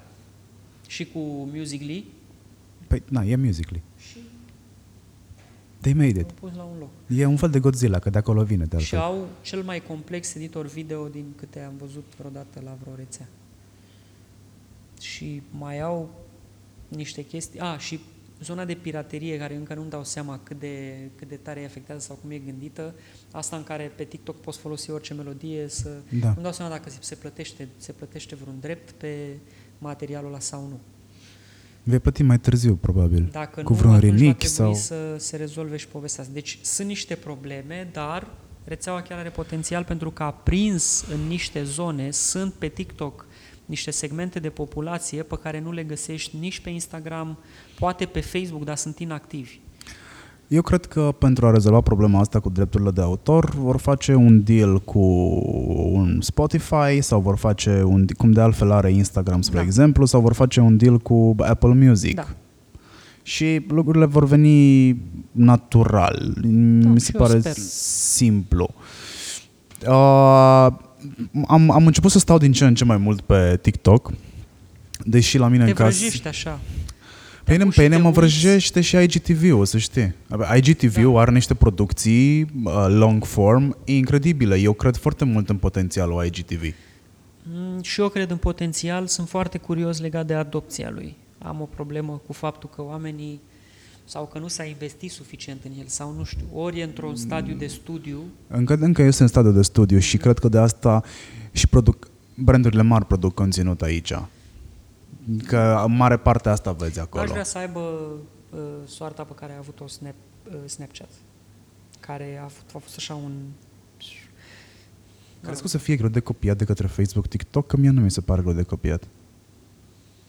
Use base-ul e acolo, TikTok mi se pare că e fix ca WhatsApp. Uh, n-ai șanse să-l copiezi și chiar dacă îl copiezi nu poți atrage oamenii care sunt deja acolo și atunci singura șansă pe care o ai ca să-l cucerești să-l cumperi. Eu cred că e o diferență destul de mare între WhatsApp și TikTok. WhatsApp rezolva o problemă. Care era problema aia? Și TikTok rezolvă. Ce... Nevoia de entertainment. TikTok este, dacă vrei, singura rețea în care îi văd pe oameni făcând... Bă, deci, uh, câteodată am impresia că e retardare, altă dată mi se pare că e un fel de Uh, nu știu, trecere la următorul nivel. Deci, să vezi oameni făcând lip syncing și dueturi de alea și uh, challenges și fără să aibă vreo recompensă, bă, Marian, eu știam așa, că lucru, eu știam că lucrurile funcționează pe bază de câștig bani sau nu câștig bani din asta, când vine vorba de produse de conținut. De-aia YouTube a avut succes, pentru că a existat un sistem de revenue sharing la un moment dat, pentru că altfel nu ajungea să bubuie în halul ăsta. Dacă creatorii de conținut nu, nu aveau acest sistem de revenue sharing, nu bubuia. TikTok-ul, fără să ofere nimic la schimb, absolut nimic, îi face pe oamenii ăștia să producă niște conținut cu o complexitate exact ca Vine-ul, dacă vrei. Vine-ul e un fenomen pe care eu nu l-am înțeles în totalitate, deci a murit, de fapt, dar Vine-ul, la fel. N-au reușit să-l să... monetizeze. Da. E vechea problema lui Twitter. Twitter nici în momentul de față nu produce neapărat da. bani. Uh, deci, uh, TikTok, e greu să-i muți pe oameni de pe TikTok pe o rețea asemănătoare. De copiat nu e greu, să nu e greu să copiezi rețeaua ca funcționalități. O poate face Zuckerberg în trei timp și două mișcări. Depinde cum se trezește în dimineața aia. Dar nu se mută oamenii. Eu nu-i văd mutându-se. Ultima întrebare. Vin alegerile. Cum inevitabil te uiți să vezi la câți bani bagă, de curiozitate, te uiți să vezi câți bani bagă da, în campaniile, uh, pardon, uh, uh, politicienii. politicienii în campanii, da. te uiți la strategii, destul de ușor de înțeles strategie. Dacă îți rezervi o oră să toate partidele, să vezi ce doreau făcut, ce targetează, cum targetează, mm. Bă, eu sunt destul de dezamăgit de... Par- eu am încetat să mai o să sune poate un pic ciudat, dar sincer nu-mi pasă am fost super, uh, super dedicat protestelor, am mers la proteste zile în șir, uh, noaptea, ziua, uh, am fost în 10 august în Piața Victoriei cu, cu gazele, știu exact cum au decurs lucrurile și anul ăsta, pe 10 august, s-a, s-a întâmplat din nou un protest, o bășină, o fâsăială, nu s-a întâmplat nimic de fapt. A fost anunțat un protest, fusese și cazul cu Alexandra și așa, Uh, și fix în seara era și Summerwell. Și am, eu am scris pe Facebook că mi se pare ciudat. Și în continuare, mie mi se pare ciudat să o ardem atât de afectați pe Facebook că două fete din Caracal au murit în curte la un bătrân criminal, whatever, și să descărcăm atâta emoție și plânsete și așa, și o săptămână, două mai târziu, în seara când niște proteste s-au re... sau, știi, tot un 10 august, un an mai târziu, uh, tu să te duci la Summerwell. Mi se pare, mi se pare absolut aberant. Dar, din nou, nu judec pe nimeni, este alegerea fiecăruia, la fel cum a fost și alegerea mea să mă detașez complet de ce înseamnă asta, după ce pe 10 august anul ăsta am fost în piață și eram 400 uh, de oameni. Deci, pe mine nu mă mai interesează absolut deloc nici ce se întâmplă cu poporul ăsta, nici ce se întâmplă cu politicienii, nici cu Dragnea, nici cu nimeni. Pe mine mă interesează să-mi fac eu treaba bine, la proteste eu nu o să mai merg, campaniile, campaniile de comunicare ale politicienilor din România îmi sunt absolut indiferente. Nu mai aveam, am avut ani în care le-am analizat și am văzut și încercam să-mi dau seama ce nasol acolo, de ce, cum, fake news. Uh, fiecare are responsabilitatea să-și vadă de, de poveste. Dacă nu ești în stare să faci diferența între un fake news și un real news, îți cam meri soarta. Dacă te duci la Summerwell în loc să vii la protest pe 10 august, la fel, îți cam meri soarta uh, și oricum nu prea intenționez să, să, să mă prindă 40 de ani prin România, așa că mi înțeleg răspuns, întrebarea. Mi-ai răspuns la ultima întrebare pe care Înțeleg vreau să întrebarea, ultima, ultima. dar nu, sincer nu mai îmi pas. Am înțeles. Alex, îmi pasă, mie îmi pasă foarte mult că ai stat cu mine două ore și patru minute la o discuție Enorm, da. extrem de bună, dar nu pot să spui că ai simțit că au trecut două ore. Nu, n-am simțit, da. da. E un, uh, iată, și când înregistrezi un podcast, uh, timpul uh, pare că trece mai repede decât trece, de fapt. ceea ce mă face să îți dau o idee de proiect pe care ai putea rog. să o faci, uh, un podcast uh, făcut cu ascultătorii tăi.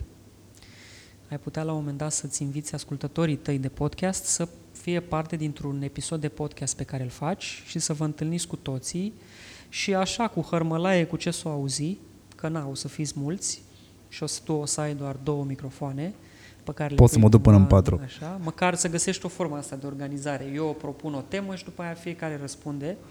Uh, mi s-ar părea foarte tare că tot vorbeam de conversație, știi? A, co- a ta cu comunitatea. Cum ar fi asta? Un podcast cu comunitatea Hurducast.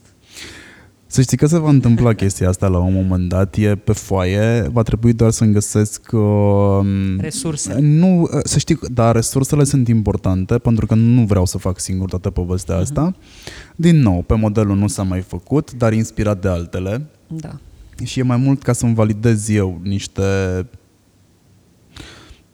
Să, să-mi validez niște concluzii uh-huh. la care am ajuns, pentru că atât eu cât și tu suntem oamenii care testează prima dată pe ei, după care dau mai departe. Ba, a funcționat sau nu, în cazul X. Da. Um, în mod normal te-aș lăsa să pui oamenii pe gânduri cu o idee, dar cred că i-ai pus de... Da, bine, hai zi. Punem, te rog frumos, ascultătorii pe gânduri, cel puțin 15 minute de final. Se întâmplă cu toți invitații mei și cred că chiar dacă i-am pus mult pe gânduri, mai merită să mai faci un ultim efort. Uh, da. Să-i pun pe gând. Nu, fără, să, fără să-mi doresc să fiu pesimist, mi se pare că oricine ar trebui să stea un pic pe gânduri și să înțeleagă niște lucruri referitoare la uh, uh, lupta asta pe care o avem cu, să zicem, o formă de corupție existentă și în social media și anume cu fake news. Uh, cum, cum ar trebui să se întâmple? E, e unul dintre cele mai mari, este una dintre cele mai mari probleme pe care le are internetul. Uh, Faptul că poți absolut oricând să scrii un articol complet fake, să-i faci o campanie de promovare pe mainstream, pe zeci de mii, sute de mii de oameni pe Facebook, uh, ai șanse mari să treci de AI-ul de la Facebook și să zică că e tot ok, foarte mari, și vor fi niște oameni care o să o creadă și care își vor lua niște decizii pe baza acelei bucăți de conținut pe care tu ai creat-o special să-i manipulezi în felul ăsta. Cum cred ascultătorii tăi este foarte important și ideal ar fi să îți lase într-un comentariu sau să vedem undeva niște răspunsuri dacă are cineva. Cum, cum ne putem bate cu asta? Cum te poți bate cu un, uh, cu un fenomen care se întâmplă într-un mediu care trebuie să rămână liber și necenzurat, respectiv internetul.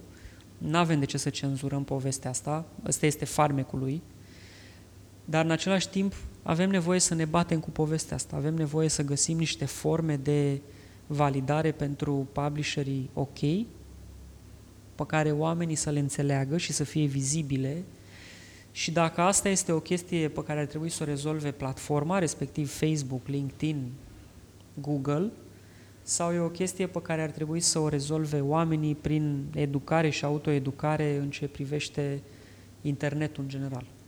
Oare ar trebui să ne învățăm bunicii să folosească internetul mai sănătos, la fel cum poate le spunem uneori să nu se mai uită atât de mult la o, o televiziune care nouă ne place sau să nu se mai uită atât de mult la, uh, nu știu, un prezentator de emisiune care e mult prea agresiv pentru ce, ce ar trebui să transmită? sau copii, sau știi că spunea cineva la, un, la o conferință că cel mai periculos fenomen care se întâmplă este că părinții sunt mândri că în continuare că copiii lor se pricep mai bine la calculatoare decât ei. Și zicea că cât de greșită e treaba asta. Că tu ca părinte cedezi practic uh, rolul tău de a-ți învăța copilul despre tehnologie și internet și chiar te mândrești cu asta, cu faptul că el te învață pe tine. That's a good one. Copilul meu e calculatorist, e, e, eu nu înțeleg ce face el acolo, dar în fiecare seară stă pe calculator. Și ai auzit și tu de multe ori, Da. am auzit-o și eu, am auzit-o toți. Și într-adevăr, asta e o, e o treabă, da. Nu m-am gândit la asta, uite, mai pus pe mine pe gânduri aici. da. Mă rog, la mine e fix invers. Știi, cum ar trebui să fie. Da. Dar uite, nu m-am gândit că, da, n-ar trebui să fie copilul cel Niciodată. care să-ți genereze mândrie că se pricepe mai bine decât tine E la ca un și cum ai anumit... zice că a, al meu se uită pe Pornhub, știi cum e cu sexul, este, pf, eu habar n-am ce face el acolo, dar vine cu câte două, trei fete acasă sau cu câte doi, trei băieți în camera lor acolo, deci sunt... Bați la ușă Da. și ce faceți? nici Sex. nu Credeam îndrăznesc că să-i fumezi. deranjez. Da, exact, credeam Ca în că banc. fumezi. Uh, Da, ceva de genul ăsta. Îți mulțumesc foarte mult pentru, mulțumesc pentru tot invitație. interviul ăsta. Sper să mai avem ocazia să-l facem, să-l refacem peste un an de zile, să vedem dacă mai avem același subiect de discuție sau le îmbunătățim sau continuăm. Mi-ar Da. plăcea să existe o continuitate. Da, o, uite, o altă idee pentru tine ar fi să începi să, să faci podcasturile astea în alte țări. Să te duci după niște Am oameni. început un Hurduchest în tur. N-ai Ah. văzut? A, Da, da, e în România. Păi da, da, ne ducem așa, concentric. Ușor, ușor. Da, da ușor, ok. ușor. Să testăm, să vedem care ne sunt limitele. Uite, am realizat Nice. de fapt că nu pot să fac un interviu cap-coadă fără să mă concentrez foarte tare Mhm. în aceeași zi în care ajung la destinație. Sunt mult prea obosit ca să pot să-mi structurez ideile, pentru că eu nu-mi scriu. Uh, da, eu nu scriu ideile, fac research foarte mult pe subiecții pe care îi am, pe oamenii cu, pe cu care vorbesc, Uh, tot este în capul meu. Uh-huh. Dar în momentul în care voi scoate un carnețel, omul ăla va fi inhibat. În momentul în care nu te mai las pe tine să-ți alegi locul în care să, îți, uh-huh. să te simți tu confortabil, Da. nu o să mai fie același lucru. Ok. Și uite, sunt chestii pe care le-am realizat mergând în primul Hurduchest on Tour. Vă mulțumesc foarte mult că ne-ați ascultat 2 ore și 11 minute deja. Răspundeți-i lui Alex în comentarii, puteți să-l găsiți atât uh, pe rețelele de socializare menționate deja, inclusiv pe TikTok îl găsiți. Uh, mai aveți șansa să vă abonați la newsletterul lui de pe WhatsApp, găsiți informațiile astea uh, atât pe Pe socialsmarts.ro. pe socialsmarts.ro. Acolo găsiți și informații despre cursurile pe care le va susține, le-a susținut, brandurile cu care a lucrat, dacă sunteți din noi care contează pentru voi portofoliu. Uh, cu mine vă auziți cu siguranță la următorul interviu și apropo de cursuri, dați o geană pe nakedpr.ro, o să dați și de mine acolo ca trainer, mai sunt foarte puține locuri disponibile, din 30 începem, am și doi invitați foarte mișto pentru cursurile astea. Și ca de obicei, taguri pe rețele de socializare, comentarii. Vă mulțumesc foarte mult pentru feedback-ul pe care mi l-ați dat până acum. Contează foarte mult pentru mine și pentru ego-ul meu. Suntem două persoane diferite. Ego-ul meu de obicei mă domină. Și da, subscribe-uri și toate cele ca să facem comunitatea asta mai mișto și cu cât interacționăm mai mult, cu atât interviurile ies mai bine. Vă mulțumesc foarte mult, Alex, mersi încă o dată. Ciao, mersi.